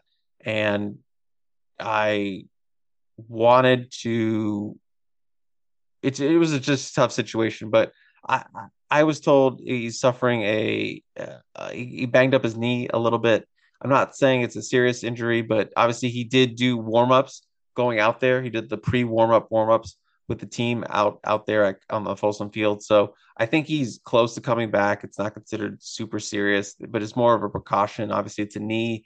He's a wide receiver's fast guy. You don't want to put too much on it when it's not 100%. So I think they were just holding him out to to get him healthier. Obviously, they have a big slate of games coming up in the near future, and that's the guy you want on the field for those games. Will we see him against Arizona? I'm not sure. We have to we have to uh, go through practice and see what his availability is like moving forward. And I'm sure now that the cat's out of the bag and he didn't play, there'll be more status updates on one Zachariah Branch. Yeah, no one because this was the way the defense played in the second half. No, that was not a question that Lincoln Riley was asked after the game. He didn't talk about it on Trojans Live today tonight either. So uh, we'll see as practice goes. Um, and like I said, Chris is not allowed to report on that because that's USC's rules that I'm not a big fan of, but rules are rules, I guess. Lastly, stock neutral, 10 a.m., 9 p.m. Pacific kickoff didn't really see seem to make a difference to the teams, the fans, etc. Peace, John from Brea, California. So he's given stock neutral to the early kickoff shotgun. First off, there's no stock neutral. So start okay. with that. Um, but second off, um, I think there was an impact on the team um, because your sleep schedule is just thrown off. Because especially you're traveling on Friday, you're going to travel super early, try to get the guys worn out. But I was told that there were still some players that are like, you know, up in the lobby and stuff, a little bit after curfew, coming down and try to get some food and stuff like that. And they probably fed them super early to try to get them, you know, to move up their time, uh, to move up their body clock and everything. So, you know, I, I think there probably were some struggles there just with maintaining routine. And if you've listened to Caleb Williams on the podcast, he's been on his stuff and talk about his pregame routine. It's the same all the time. It's two of this, two of this, two of this, but he's doing this and he's going to watch this movie. And then, and like p- players, most players are very routine oriented on the night before and the day of games. So when you throw that off with not being able to get the amount of sleep that you're looking for, then I think it does have an effect. Now, I don't know that it necessarily showed up on the field, but I did. I think it did impact the team and just their preparation. Our other email comes from uh, Ryan, and he makes it clear that he is not Ryan Abraham. But this is kind of a long one, shotgun. So bear with me. First off, thank you guys for all the hard work you do. Great content. After watching Bryson Shaw's post game presser and to a lesser extent some of Grinch's interviews, I come away with a genuine, genuine feeling of confusion as to why the defense can't seem to perform at a requisite level. My heart went out to the kid, especially when he stated the players are letting him down, him being Grinch. He states that they are put in a position to make plays, they simply are not making them, and also goes on to say that practice seems great and is not sure what needs to be done other than executing better. This got me thinking back to my grad school days, strength and conditioning, and some of the sports psychology nerds I hung out with. I say nerd with the utmost respect and admiration, and a class I was required to take. One of the many things a good sports psychologist can address can do is address things of this nature. When athletes have everything they need to succeed but can't seem to put it together, the profession even goes by performance enhancement oftentimes. My question for anyone close enough to the program to answer. Would you be able to speak on the team's sports psych practices? Do they have one? Multiple? If so, are they dedicated to football or are they more of an entire athletic department thing?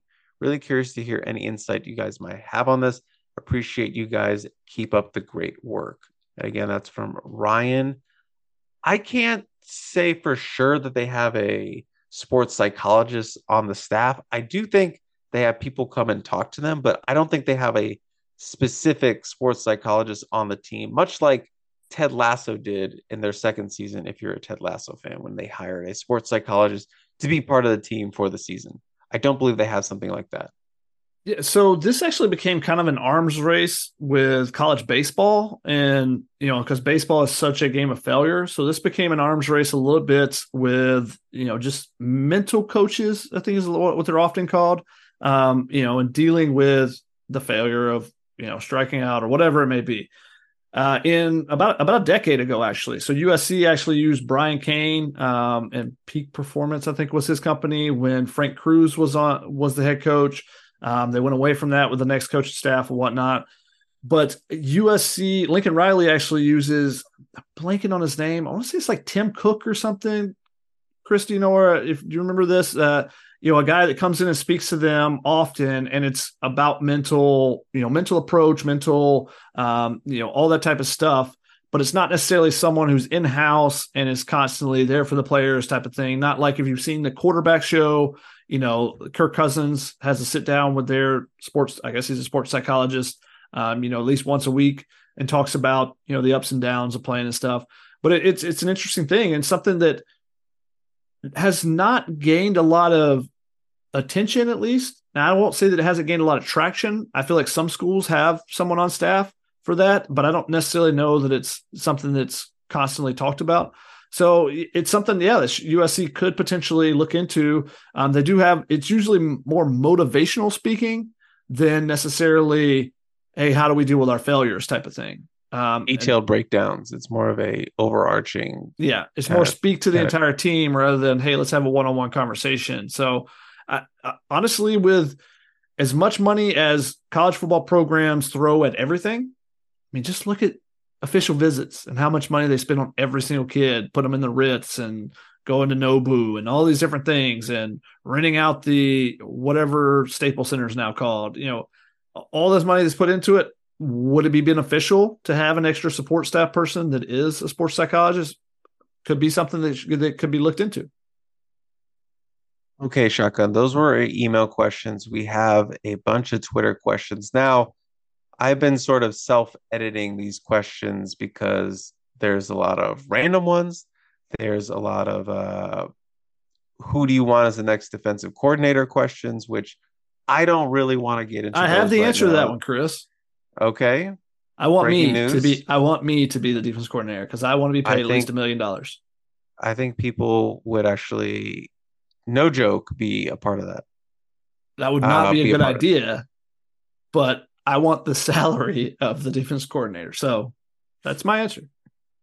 Uh, actually, one of these questions kind of plays into that. Andy Miranda, can I try out for a defensive position? I have four years of eligibility left. If you're the new D- DC, what do you say, Shotgun? Sure, we love walk on tryouts for sure. I'm looking for the next walk Clay Matthews for sure. Uh, JP, JP Trojan fan, who are who are USC's best DBs right now? I say Calen Bullock, Jaylin Smith, Christian Roland Wallace. I mean, that's the top three for sure. Um, with the way Christian Roland Wallace has played the last couple of games, um, I think Domani Jackson has played fine. I mean, he's played really good the last two games prior to Colorado. He had given up one catch for 13 yards in the previous two games. He slipped on a couple plays. I mean, that's that's the fact. It's not an excuse. You got to be better. You got to learn. You know, it's a slippery field. Then don't take that deep of a um, of the back pedal step or whatever it is that when you're trying to come up. But he, he got burned a couple times, but I think he's been really good, and he's only going to continue to get better as they give him more reps. But yeah, for sure, the the top three have been those guys that he mentioned. Jaylin Smith has been the most underrated guy on the team this season. He's playing. He's been balling, and no one has really paid attention to it. And some people were even still hating on him the first couple games because he didn't play great last year. And remember, he's still not even 20 years old. He turns 20 in like next week or two weeks. Two weeks? Two weeks? Okay. Impressive. Uh, Dylan Beta says USC fell three spots in AP after a 14 point road win at ASU, but Washington only beat Zona by seven and no touchdowns for Michael Penix. If they are penalized, they, they aren't penalized at all and don't drop in the rankings. Why not the same reaction to the voters? I know this poll won't matter in the next in the few weeks from now. That's true. Um, and part of it is perception. Part of it is um, ability to see the game. I mean that the Washington Arizona game was on Pac-12 network, so mm-hmm. your national media is not necessarily seeing the game and you know living it out in real time like they were the USC one, going, "Oh no, is USC going to lose this?" You know, Arizona hung with Washington, and I had the game on in the background. I wasn't paying full full attention to it, um, but I didn't feel like Arizona really th- was threatening that much. Now maybe I'm wrong. I like I haven't got a chance to rewatch that game. I usually watch the 60 minute versions and try to get a feel for who USC is about to play, but I haven't seen it. But I, I think the other thing is the perception the perception of USC's defense was that it was terrible last year. Oh, if they can get that better, then they'll be a national championship contender. And when you go out and look like last year, people are going to think, oh, that's the team last year that lost to Tulane. And that's what they're going to, that's part of the thing that they're going to rank it off of. Because there's other teams as well, like Georgia struggling with Auburn. Um, you know, but they have the benefit of the doubt because it's a two time national champion. And also, they're struggling on offense. And you say, well, good defense will keep you in every game. USC struggling on defense, and there's much more worries there when that happens. Shotgun Michael Pedroza asked, Did Raesjon Davis play against Colorado? I want He those did- snap counts. He did indeed. He played, let's see real quick. He played in both halves. He played linebacker. He played, where is it? Here we go. We got 32 snaps of linebacker. And he was actually the guy they turned to at the end of the game. So that was interesting. You know, uh, the final drive, he was in instead of Tackett Curtis. Um, and then he also, because Raesjon Davis often plays a lot of special teams, played 12 special team snaps, which actually probably a season low for him this year. So he played 44 total snaps. Jorge Retta asked, Do you think Coach Lincoln Riley has not fully opened his offensive playbook thus far? Does the play calling have another gear for Notre Dame, Oregon, and Washington? He's yeah, got some I'm gonna. I, I, I Go was ahead. gonna say, yeah. I assume he's got some tricks and bullets he is saving for these big games down the line. I, I would absolutely believe that that to be the case. Yeah, just think back to maybe Utah game last year. And suddenly Jordan Addison, they're using him on jet sweep motions and they get a touchdown off that. And they use him on a jet sweep motion a second time, something they had not shown the first five games of the season, I guess it was six games of the season. Um, and then they use him on motion and play fake it to him and find Josh Falo wide open. So, so there are some things that are still out there. I mean, Jordan Addison again in the UCLA game, put him in the backfield and getting the matchup. It's all about what they see on tape and stuff. But Lincoln's got some stuff still in his bag for sure. We had some questions. Uh, uh, we had some questions about the altitude, which we kind of talked about. Uh, but Ryan Yates talks about, hey, shotgun question for the Helium boys. How much of that collapse in the Bol- and in Boulder is on Lincoln Riley and the offense? Defense looked. I'm assuming he looks says. Uh, I'm assuming he said looked good in the first half and gas in the second half. Playing at altitude is hard. Shouldn't they have game plan to run down the clock and shorten the game up a little bit? Uh, Lincoln Riley did mention in his post game preference that he didn't call a good game when it came to the run game. So I believe maybe he was uh, tipping his hat a little bit that he should have uh, run the ball a little bit more. And, and but no one really commented and said that the uh, in terms of the players that we talked to said that the altitude was part of the reason why they uh, they uh, collapsed in the second half. Yeah, I, I mean, I, I think that I mean we mentioned this with the connectivity of offense and defense. Lincoln Riley did say on Trojans Live Monday night, he said he was disappointed in the run game. He said we're just a little out of sync, so they missed some blocks, and then when they did get the blocks, it felt like the running backs missed some holes. Um, and then he said that the offense could have helped the defense to be able to control the game a little bit better with the run game. So it, it you know he's admitting it on Monday that he should have ran the ball a little bit more. Now the problem is it's Monday, not Saturday, and you know you got to be able to realize that in the time, and that's part of the danger of being a head coach and an offense coordinator. Because offense coordinator, hey, you want to? Ah, I got this great play, I've got it. Whereas the head coach, you know, if if Jim Caldwell's the head coach or you know whoever it is, they're gonna be like, hey, no, no, no, we're not airing it out. Let's run the ball. We need to eat some clock up. And, you know, that's just because the mentality of a head coach, when it's separated from being an offensive coordinator, I feel like is a little bit different. You know, even if you're an offensive head coach, you might say, let's focus on this going into the drive rather than looking at the play sheet and being like, all right, we got to run this certain play and this certain play. This will work off of this. Um, you're more focused on the overarching. And that would be something like that, um, where you say, well, let's slow the thing down. Let's slow the tempo down and let's try to eat some clock up with the run game as well. Carlos Warrior says, "Are we still four, five and zero? Is the sky falling? Trying to be positive with all the naysayers. I'm not blind though. Just looking forward. Real questions. Is it looking like Jayden de Laura will play? How do we stack up on paper to Arizona? It it like I mentioned with the uh, potential QB controversy. I'm not sure what the status of his ankle injury is. I would assume he's going to be questionable for this week, and I I would assume that Jedd Fisch is going to keep that under wraps. So USC will have to spend energy preparing for both quarterback situations. My guess is he is uh, going to play this weekend, but again, I don't know how severe that ankle injury is. Uh, Riley did say that they were going to prepare for both quarterbacks. Um, if the ankle injury for USC's defensive hopes, they should hope that it's severe enough that it has to be majorly spatted up and he can play. But then he can't run because that's what he killed USC with last year is getting out of the pocket and taking off and picking up third downs. So uh, I think that would be a big advantage for the USC defense if that was not an element of his game uh, this week against USC. Uh, we have a question from De La Cruz. What has the closest the two of you have come to being suspended, like your colleague at the OC Register? I believe Shotguns told a story about uh, almost getting suspended, or technically you were suspended or had your credential pulled. Yeah, I had my credential pulled, so I was technically off the beat at one point because of it. Um, but uh, I don't know if I've told the story on here or not, but it was because I worked for an organization that went defunct, a magazine organization, and I also worked for the SB Nation site. I wasn't going to tell USC that the magazine went defunct um, and lose my credential for covering for the SB Nation site that I was working for. And this is the common thread in my work life is that I often have more than one job, as I still do now. Um, so, you know, unfortunately, um, uh, there was a situation where Steve Sarkisian I was shooting a video on the field and he cursed in the background of it.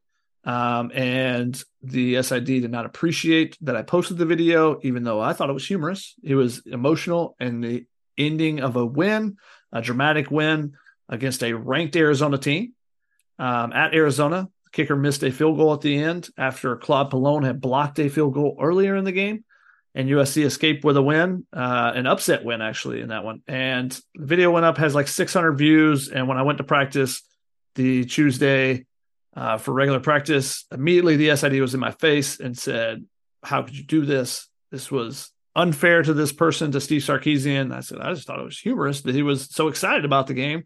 They did not see it the same way, and they then found out that I was which sites that I was writing for and pull my credential, which was understandable. You know, they were correct in doing it. And but partly because of that, I then got picked up two weeks later by a different organization. And then maybe a month after that, Ryan picked me up. So it ended up working out for me. So I will not complain about the fact. And I will not say that they were they did anything wrong because I probably would have done the same thing if I was in the SID shoes. I'm trying to there's so many questions to choose from. Uh, there's a bunch here basically are all asking um, who do you want to be the next defensive coordinator? Um, and just about Alex Grinch. But I'm just going to boil it down to a simple question from Jojo Reyes. Do you think Grinch is the long term answer for USC to be dominant top contender every year? At former, right now, former major league pitcher Jojo Reyes, actually, he was a big uh, USC fan formerly pitched for the Braves and the Cardinals. Uh, I mean, uh, Braves and the Angels as well. A couple other teams maybe. So, uh, shout out to JoJo for for sending a question. Um, but Chris, go ahead. What what were your thoughts on it? I was going to say, obviously, I never like, you know, essentially saying I don't think. I don't like saying essentially that someone should lose their job. I never want to say that. But based on the question that is asked, I don't think that Alex Grinch is the answer for them in this defense to make them the top contender or put them back in contention every year for what they USC fans want national championship. That's what they want to get. Obviously, I don't that believe that to be the case, but I will say I do like Alex Grinch. I think he's very smart. He's actually very funny. Um, he's very personable in scrums and when talking to the media. But again, I it, it's just not clicking right now. And obviously, I could be wrong in the next several games. But obviously, we've seen a lot. We have a lot of data points that that points to this defense. You know, just not getting it done on the field, and it's going. It burned them last year, and at some point, it's going to burn them this year. I feel. I feel like. Yeah, I felt the defense would be much better this year with the depth that they've added, with the talent that they've added, um, and I think that they are better. But we're still seeing signs of things from last year. So can you take that next step? And, you know, I don't think they're going to make a move right now. So I'm riding with it right now and we'll see what happens. Are there other defense coordinators in the in the country that I would have more confidence in? I would say yes to that. How about that? I'll leave it there. Um, whether they should fire somebody or not, that's not up to me. They're not going to listen to me anyways if I do say so. So I'm not going to call for someone and their family to have to uproot and go somewhere else. But I'm sure you fans will. Okay. So go for it. H Bucket says, should USC ever punt when they're on the 45 yard line or in opponent's territory or anything on anything shorter than a fourth and eight? During the Colorado game, I think we punted on a fourth and five, and I generally wondered what the point of that was. Our defense gives up 80 yard drives, 40 yard drives. Does it really matter? I mean, it's an interesting philosophy if you want to never punt. Um, you know, never that, punt that at a certain point. That was I mean, a coach's philosophy. A high school coach, and the got the college job, never punting, ended up getting fired. So, so yeah, they were actually on the yeah they were on the forty three when they punted. Now at that time they were up by two scores. So do you want to give Colorado a short field? Um, or actually no, they were at the they're at their own forty three. So if you're not if you haven't made it to opponent's territory, then I don't. It makes it that much tougher for me if you're giving Colorado a 43 yard field to potentially go if you do not make it on the fourth and da- on the fourth down. So I probably still would have punted there, and it was a 57 yard punt by Eddie Czaplicki, which went into the end zone for a touchback because USC is not very good at covering punts, unfortunately. And what happened on that drive? The drive went. Um, that was the drive actually that USC got off the field. So they punted the ball. They ended up getting the fourth and five. Um, and now Colorado drove it, what is that, 30, 35 yards or so. So if you gave them the ball on the 43, you know, they're at least getting a field goal. Instead, you got a sack on fourth down and we're able to get off the field. So in that case, it worked out correctly for USC. I'm only going to do two more questions, if that's okay with you. I don't know. We got a lot, Chris. I know, but basically they're all the same. Uh, Roger K is asking, we lose outside containment when the edge rushers are straying to the QB. Why don't we set why don't we make setting the edge their primary responsibility on plays where they're all out rushing, make sure the linebacker seals the edge. Seals the edge. USC's had containment issues since 1909. It just feels like they always able to contain the edge, and I can't really uh, explain to you why that is. I honestly haven't thought that they've had big issues with containing the edge this season, except in two situations. Now, maybe you look at that and you go, well, that's two big situations, but one of them is misdirection. So a reverse, like it feels like any misdirection play that a team is running feels like it's going to work against USC because USC is so aggressive, particularly their linebackers. And this is again that heat seeking missile comment I mentioned earlier. You're flying to the ball and not reading your keys. And therefore, reverse comes around the other side, and you got three blockers against the one cornerback that's waiting back or one edge defender, and you just can't do anything against three blockers. The other one is um, in quarterback scrambles and that's you know quarterback getting outside the pocket and the containment there. And I think they've done a better job of that. San Jose State they got torched on that, getting too far upfield, and then there being big gaps to run through. Um, but as far as just in general, the run game, like it's not like people are getting outside and running consistently. Uh, they they have had some trouble with those quick pitches. That's something that you know a couple teams have used, and that's more of you know, I feel like the defensive end is reading on those instead of getting upfield. So I feel like if they are attacking upfield, they can create some havoc there. Um, but they're, you know, they're usually the guy that the quarterback is reading, and you know they've had some struggles with that. But I don't think it's been as big of an issue as it has been in the past. You know, there were some couple years ago, it was just like every single run to the outside, you're like, well, that's going to gain a bunch of yards. Uh, we had some questions about Tackett Curtis. You already kind of tackled Tackett Curtis. You see what I did there because he's a linebacker. We had some questions uh, about maybe changing up the scheme, but I actually have a take it or leave it based on this. So okay. we'll I kind of want to save it for that. We do have some questions about Donte Williams when people are are coming to criticize him. Is the secondary failure more on Grinch or Donte Williams? Isn't Williams the defensive passing game coordinator? Yes, and, and that's just, a, a title, but um, how much is he directing the defenses? I don't think that's necessarily the case. Um, I, I think that the DBs have been in position, the cornerbacks in particular for Donte Williams. I don't feel like they're getting beat a ton. They're right there. They're not making enough plays. And that's something that needs to be fixed. Yes. But I'm not as down on I know how difficult it is to play cornerback.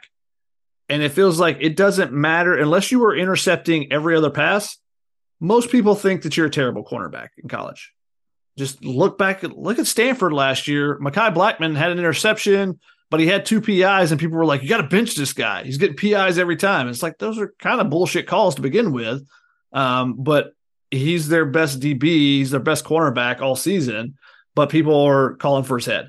And you see that with this season, Domani Jackson, and then Ceyair Wright, and then you know Jacobe Covington. I'm sure is getting it from giving up the one long pass play.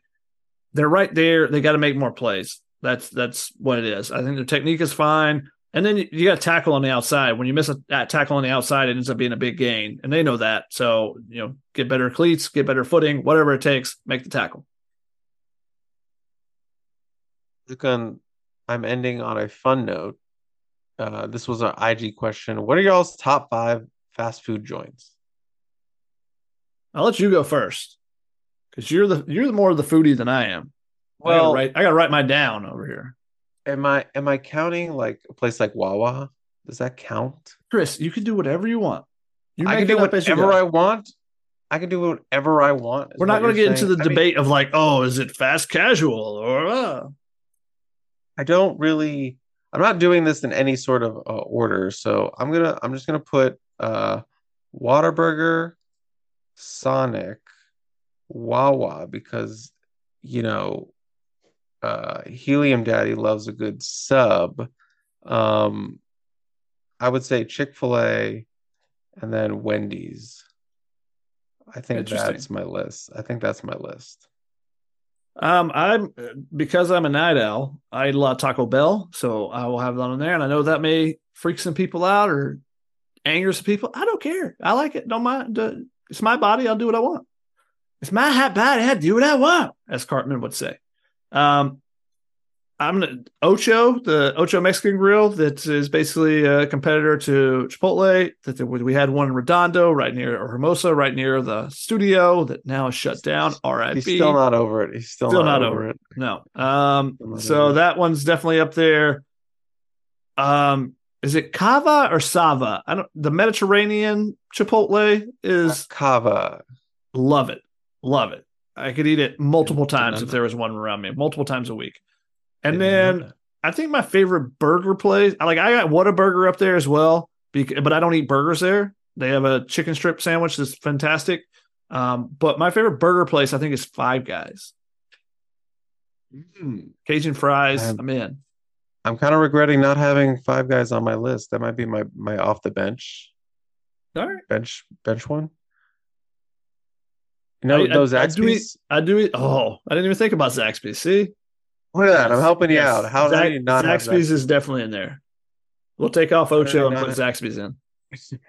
since, well, Ocho doesn't exist anymore. Yeah. Since Ocho doesn't exist in Hermosa anymore. Yeah. So yeah, there you go. I helped you see the oversight there. That's what I'm here for. Yeah. Uh, every every time shotgun. I go home to Georgia, I have to go to Zaxby's. Every time. Or Provo. Shotgun, you, the, shotgun, closest, the closest one to California. When we went to BYU, um, I was just looking randomly through Yelp for something to eat uh, when we went to BYU when we are there um, to cover high school game first and see Kingsley Suamataia at uh, Orem. Is that right? Orem High School? Orem, yes, Orem High School. And so after the game, I'm like, all right, what's closed? What can I get? And there was a Zaxby's, and I was like, oh my God, this is amazing because I did not know it was there. It's the furthest west uh, one is uh, the furthest west in the United States. So I was all about it. So I went that night, and I think we went the next day or next night as well. Yeah, that was Doubled my up. first time having Zaxby's uh, in Utah, of all places, and it was fire. It was fire. I I can't. I haven't had enough to like put it on my list. Obviously, I need more time to have some. But next one on my list that I want to try is Culver's, which is obviously in Utah, but we never got to go. I don't know if you've had Culver's before. I've not had it though. There's there's several um, in, in Georgia as well, but I have not had it.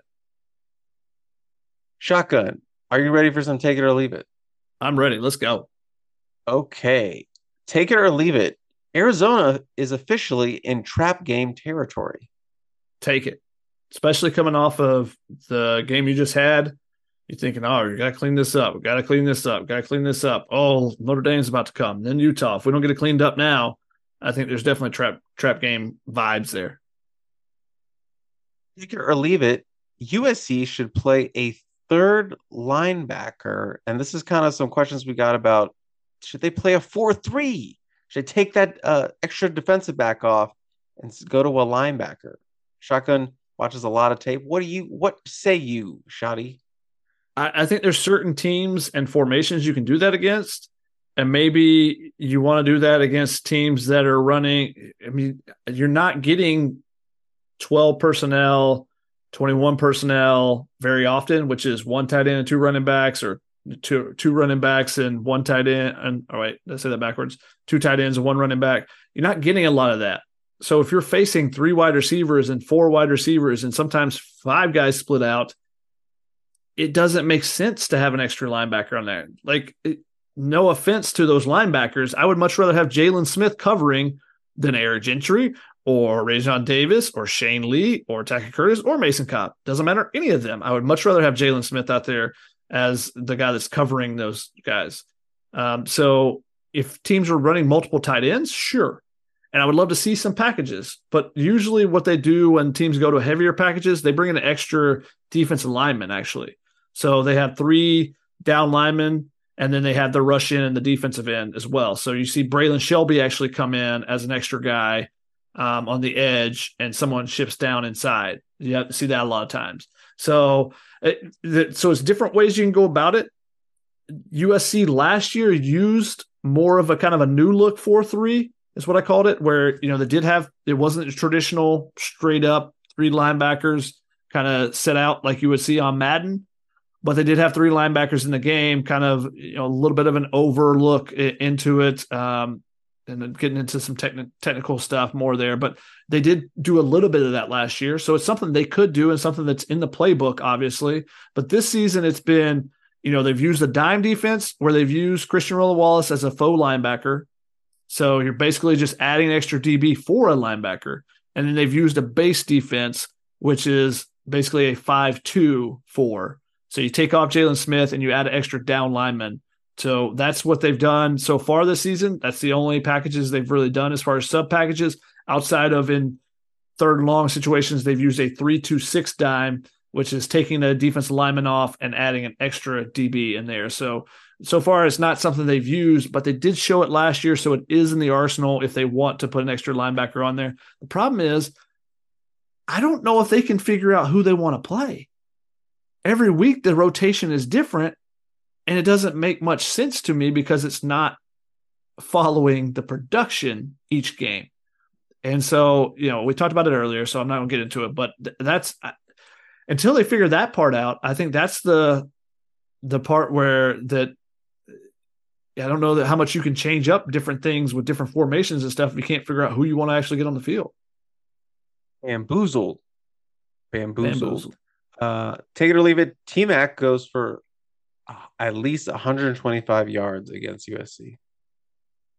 I'm sure you have some stats back there of what um, other wide receivers have done. I know Dorian Singer went big against USC last year. I'm going to leave it mm. because he got banged up a little bit at the end of the game, and I think USC is going to be keyed in on him. Doesn't mean they'll stop him, but I think they'll be keyed in on him. He's the guy I think that is the big playmaker for him, so I would be keyed on him. Shotgun, USC's last two games in the fourth quarter have been, or at least the second half, have been one score games. Will USC and Arizona be a one score game at any point in uh, this weekend in the fourth quarter? The fourth quarter, just the second half. Fourth quarter. Take it or leave it. Mm, it's a tough one, Chris. You're good at this. You're good at this. I'll give you credit. I'm gonna leave it. Leave it, he says. I assume you're going I with think- the the home the, the Coliseum advantage. Yeah, I think that I think they'll bounce back at home. I think that'll be a big part of it, and hopefully you see some improvement about keeping your foot on the pedal. USC is not finished really well. They haven't. The killer instinct. That should have been on my stock down actually, Chris. Killer instinct is stock down. Back to the beginning. Back to the beginning. you know, put your yeah, they talk about it, putting your foot on the opponent's throat. Like, okay. They're like, instead of putting their foot on the opponent's throat, they're like, they got a flip flop and they're like, I'm hovering it above your throat. I know you're laying on the ground, you're down a little bit. I'm just going to hover this over. Oh, I might get you. I might get you. Instead of being like, I'm going to bust your trachea right now. I'm going to stomp your trachea out and break your larynx. It's it's like the uh the bad guy in a movie who's like got the gun on you and threatening to kill you, but never actually does it. Yeah. Yeah. They're just like talking about how badly they're gonna end you, and they just don't do it. I'm going to have Caleb Williams throw another touchdown pass. Marshawn Lloyd's going to have a nasty. Ru- Wait, hey, hey, you uh, did you Hey, just, stop you guys just score again? Wait, stop it! I'm talking. it. I'm telling you what That's we're going not to do. This gun is loaded. this gun is loaded.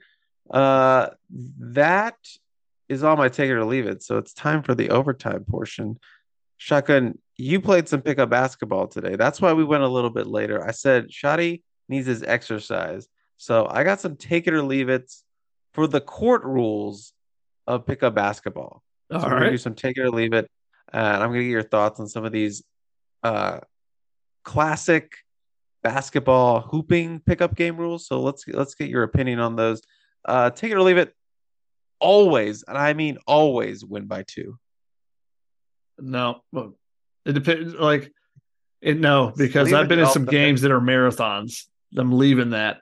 Like, I, I used to play when I played in Georgia was with some buddies. Like, the the wait list is an hour to hour, two hours long.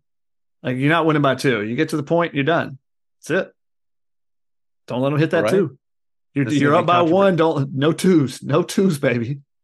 That's uh, controversial. I I see. I, we're gonna get some hate on that. I feel like uh, take it or leave it. You're no calling fouls unless you are really fouled. Unless they take your head off. Uh, yeah, take it. I mean, usually the respectable games you play in, that, that's the thing is like, is it a respectable game or are you playing with the court on the line? If the court on the line, you call your foul, call it. and then if you had this, because two of my buddies back home are brothers and we play together all the time, and they will argue with anyone. I'm the I'm like I'm not getting in it. I'm like, and so there's been so many times it's like shoot for it then shoot for it. Like five minutes arguing, shoot for it. Can we just skip the five minutes arguing and just get to the shoot for for portion? Uh, but in a respectable game, hey, we're just out here getting our exercise. Like I'm playing in right now. Like you know, there's only 10 or 11, 12 guys playing total. Usually you're calling your foul when you foul somebody. The defender That's a good calls it. segue. That's a good uh, segue into the next one. Uh, take it or leave it. All disputes settled by shoot for it. shoot for it. I guess take it because the other option is is like some guys are like, no, no, we ain't shooting for it. Uh, I called a foul. That's it. It's like what? Where has decorum gone? There's no decorum on the pickup courts. Uh, take it or leave it. There's no decorum when you know, like, if you lose, you're leaving because we're not waiting two hours to play again. We're going to a different gym. Look, there must be a peaceful transition of power when one team loses. There must be a pen- peaceful transition of power, which always never seems to be the case in most cases, or a lot of cases for pickup Taking my ball and going. Yeah. Uh take it or leave it. Uh no timeouts, no charges. Uh, no timeouts for sure. I don't know why there would ever be a timeout in a pickup game.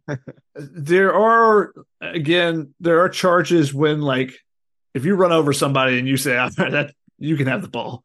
That happened tonight. Actually, someone got a full shoulder to the jaw, may have chipped a tooth. Um, Oh my god. the offensive player was like, "Yeah, I guess you guys can have the ball." the tooth shotgun. I think so. I don't know. How many games did you play? What kind of points did you put up? Uh, I think we played. It was two hours of playing. I think we played. I, I played maybe six games. They're fairly short games. It was only to like nine or eleven. Not uh, win by two. Not win by two. I don't even think that came up except for maybe one game, and someone hit it too, so it didn't matter. Um, I did fine tonight. I actually, I'm way out of shape, but you know, I think I was one for three on threes. Showed off the the baby hook a little bit. Dominated Oh, yeah. early in games. I can dominate down in the post before I run out of uh, like my my level of energy declines really quickly. So I'm like, all right, limit the first two possessions. Like I need to throw me the ball on the block. I can go to work. Then after that, I'm like, all right, I'm just staying on the perimeter. I ain't got any more juice left until the next game. I get that break in, It's and I like- can get get a little bit of juice back. He's just like me. He just I save like all. I save my energy for the defensive end, Chris. There you go. I'm trying to win. There you go. There you go. Big scrappy. Big scrappy. Uh my last one, take it or leave it, rickshaws. take it or leave it, rickshaws. I don't know. I got to hear the story first. Now I should I should clarify it's a modern rickshaw. You know, it's not a guy straight pulling it. He's on a bike and it's like Is this a, a is this a. Honda helpful person? Because those I see those often at the USC games What is a Honda helpful person? where the Honda help the commercials Honda helpful person people or whatever, and they we came around to help you today, and they take you from campus to the Coliseum or something. Like, hey, you They guys need a ride today? They're just Honda oh, does like bikes? things like nice things to help out sometimes. Like so if it's you- a Honda attached to a, a wagon. No, it's a the same thing. Bicycle, you get in the car, you get in the cart, I guess. Honda also does free car washes if you have a Honda for a lot of home Carriage. games. Carriage. Yeah, I, I would assume. I, I don't feel like I've seen them, but you've seen them. You've probably seen them at like NFL games or around stadiums and festivals and stuff. So that's what it was, but it's like a modern day rickshaw, obviously. So yeah, we were trying to make our flight for 510 and Ryan kind of uh we got screwed up by the time change because you know it's 9 a.m. kickoff, but that's Pacific time. It's 10 a.m. Mountain time, local time. So we thought we would have an extra hour for our flight. So we Of course lose Ryan an did. hour. Of course Ryan did. Uh, book me on a Saturday for ASU. Of course Ryan did. And so we lose an hour, so it's gonna be tight. The game probably wrapped at like I want to say, I mean, time time moves different after a game and you have interviews and all that stuff going on. I feel like it wrapped around 130, 140. We probably got out of interviews at like 220. And if we got to the car by three, I felt good about our chances because we had to go like 50 minutes to Denver Yeah. and drop the car off. And if you ever been to Denver, you drop the car off way far the F out there at the car rental place. and you got to take a shuttle. Then you got to go Mhm. through the security and the terminals. It's a very long process. So I felt if we get out by three, I feel we had a good chance. So we sprint out of there, six minute instant analysis. We get, we, we're, we're trying to get to the car. It's about a mile and a half from where we parked. We have to do off, uh, overload parking, overflow parking, excuse me. And there's a supposed to be a shuttle, but there's so much traffic, and we don't even know if the shuttle is going to show up because it's been like, I no offense to like Colorado like SID work or whatever, they don't have the infrastructure to handle all this, this media attention for Prime and and that uh, stadium. So no offense to them, but it's it's been like a shit show with like the parking and all that. So it was going to take, I felt like a long time, and we didn't even know if the shuttle was going to show up or when it was going to show up or if it, if it could even reach us within like 15 minutes. Probably not. So Ryan was like, you know, why don't we take one of these like bike guys? Why don't why don't they we do that? And so we were like, okay. So and this guy, I don't know what his name is. I'm gonna call him Dale just because I don't know. He gave me Dale energy, but this guy was a wizard on the bike. And look, it, it was a little bit uh I'm not gonna say scary, but he was going down some hills. Well, it, it was a little dicey, and there were some bumps where it felt like if I wasn't like I wasn't locked in to this, I could have fallen out of that that that side or the side because there's no like doors. It's all like open and like if you weren't holding on to your stuff, something could have popped out onto the street. But this guy was maneuvering through the street to the sidewalk, going around people and the traffic, and it was like he never like had to really stop. He would just use the momentum of the bike to get wherever he wanted to go, and he got us there within like 15, probably like less than 10 minutes of where we were trying to go, and it was super impressive. And it probably saved our trip, to be honest, because like if we would have waited for the shuttle, honestly, it would have probably taken us at least 30 minutes and I would assume it's going to be like 45 to an hour, and we would have absolutely missed the flight. So Dale, shout out to him. It's not his real name, but he got us where we needed to go in impeccable time considering all that traffic. And he was uh he was funny and he was uh you know, he was just like he's been doing it nine years. I was like, "You were a wizard on this bike." He was like, "I, I hope so. I've been doing this for nine years." So shout out to him and i would definitely be using one of those again because it was it was kind of fun it's like it's like uh it's like doing a motorcycle for cowards what a tagline it, it's yeah it's like doing motor uh being on a motorcycle for cowards or it just like being in a, a you know like a sidecar but obviously it's in the back so it doesn't really like uh make a difference or like when you see uh like uh you know what it is you know what it is shotgun uh, it's like when you see Tell me, those Chris. parents doing riding a bike and they have that little cart in the back where Yeah. their, their kids are. That's exactly what it is. Except I was backwards. I assume that every one of those parents is going to fall over and spill out the kid. Oh, absolutely, Yeah. absolutely. I was the kid, and I did feel like I was going to fall over at some point. uh, after that story, how can I not take rickshaws, Chris? Um, but I, I do have to say, I'm pretty sure his name was not Dale. It's Rickshaw Ronnie. Come on. Shaw Ronnie, Rickshaw Ronnie, Oh that God, sounds- Ronnie. Stop. uh, shout out Jersey Shore, where Shotgun sort of kind of lives near. Um, Apparently, whatever, that's the uh, northern part of the state, and I live in the southern part. I don't really know. wait, before we go, have you ever done one of those?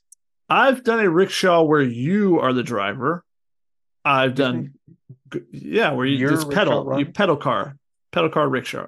Oh, like the bar? Uh, not one of those. No, this is like a two person. You drive it around, touristy spots Oh, or something. Tandem bike. Not a tandem bike. You're in inside or whatever. Anyway, um, also I've done the golf carts. Done what any mode of transportation I've tried except for the like Brandon Pili giant wheel um, bike that he had. Like it was like a mini motorcycle. Yeah. Um, so besides that, I don't think I, I've done pretty much everything else. I feel like, um, but do you take rickshaws over carriages? And does it depend on if it's a Hallmark movie? It's a- through ooh, Central Park. I mean, yeah. I mean, No, you spend more. Park. You spend more money. You spend more money on the the ring than the actual carriage, and you get to save a you save a little hassle with the smell of the horse taking big old big a big old dumps uh during the trip. Also, I saw some of uh uh Ralphie's uh excrement on the USC sideline. I, I almost stepped in it. I was like, "What is this?" Oh, that's that's uh that's Ralphie's shit. So yeah, Honestly, they should. If if I had a live mascot, I would let them roam on the sideline when it they were given signs that they needed to use the restroom. there you go. Good. Opposing Oh, it's sideline, all- hey. it's, it's all about the little the mental game. Home field advantage. I don't know why a traveler doesn't do it. Home field advantage. I've seen it just on the home side. I mean, on the way side. I've That's seen where it should traveler be. shit. That's where it should be. Uh, Shotgun, before we get out of here, give me a score prediction so we can wrap this baby of a podcast. I mean, the offense keeps rolling, even though Arizona's done well. Maybe they hold them to 42 instead of 50. Um, but even I mean, USC's offense has scored 40 plus points in six straight games, first time since 2003 for USC. So I'm going to say they continue it. I don't think the Arizona defense is special, but they've been pretty good so far. So give them credit for what they did against Washington. But that's Washington. That's not USC. That's not the Trojan. That's not Caleb Williams. That's Michael Penix. That's not Caleb. Give me 45 to 28. I mean, I, don't know how I can have confidence in the defense. Maybe it's probably more 45 31. I feel like we're dangerously 45. close because I 24. I don't know. 24 to four- 31, somewhere in there. I don't know. I I had 45 28 earlier and then I changed it to 45 35. I feel like this is going to be another weird game. So I'm just going to go 45 35 and see what happens. I have to decide whether I think they'll cover the spread, and that'll be whether it's 31 or 24. I Do you think pick in- the spread in for that range. Colorado? I picked USC to cover Oof. and did not win that. Oof. bet. So I'm back in the game. I snapped the losing streak, baby. I'm back. I have no clue back. where I'm at. I, I just make my picks and then move on with life. There you go. That's how it should be done. That's how it should be done. Uh Shotgun with score predictions now in the books. That means this podcast is in the books. Uh it's kind of late, kind of long, kind of a little unhinged. You're in the future. I'm still in Monday. You're living a you're one step ahead of all of us. So I appreciate you stepping back into time and doing this podcast with me on Monday. Uh, I miss your face, but I will not see you until Notre Dame. Notre Notre Dame. Dame when I get to go Looking my forward to some deep dish. Chicago. Looking forward to some deep dish. Uh, put that as the name of my autobiography. Uh, I am Chris Trevino. That is Shotgun Spratling. We will be checking out uh, the USC Trojans when they host Arizona, trying to go to six and zero. See if Caleb can get that second Heisman, make those Heisman kiss.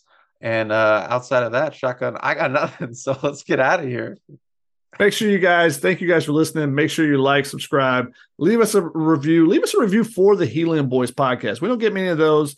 Um, you know, everybody talks about the two star composite podcast, the Peristyle pod. We need some reviews about the Helium Boys. So get us involved there. Uh, one last shout out to Traquan Fagans making his USC debut, his collegiate debut, actually, for one snap in there. So uh, good to see him. When he was MIA for a little while, it seemed like we didn't remember that he was on the team, and suddenly he was in there because Christian Pierce was not available. So shout out to him. Make sure you like, subscribe. We appreciate you guys so much for listening. We appreciate you guys so much for giving us love when you see us uh, before the games. Chris had a great time at the the pregame, uh, the meetup that we had. I was disappointed I didn't get to go there. The bar looked like it was fun. Uh, college bar sounded like it was fun.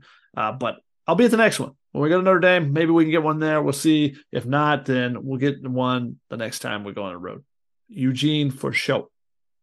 One in Chicago is in the books. I definitely Ooh. did not use the women's bathroom at the Dark Horse. But again, I'm Chris, that shotgun. Thank you for listening to Helium Boys, a serious, non serious USC podcast. We will see you next time.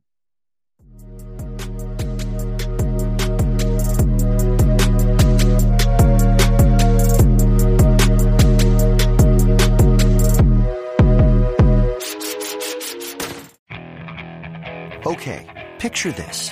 It's Friday afternoon when a thought hits you. I can waste another weekend doing the same old whatever, or I can conquer it. I can hop into my all new Hyundai Santa Fe and hit the road. Any road. The steeper, the better. Because my all new Santa Fe is available with HTRAC, all wheel drive, so I can hit the trail without a worry in the world. Heck, with three rows and best in class rear cargo space, I can pack the whole family in with all our gear. We've got available dual wireless charging for our phones, so we'll never lose touch with civilization, and we won't lose touch with the primordial power of Mother Earth. So, which is it?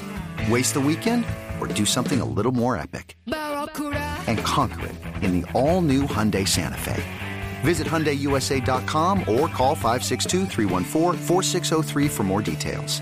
Hyundai, there's joy in every journey.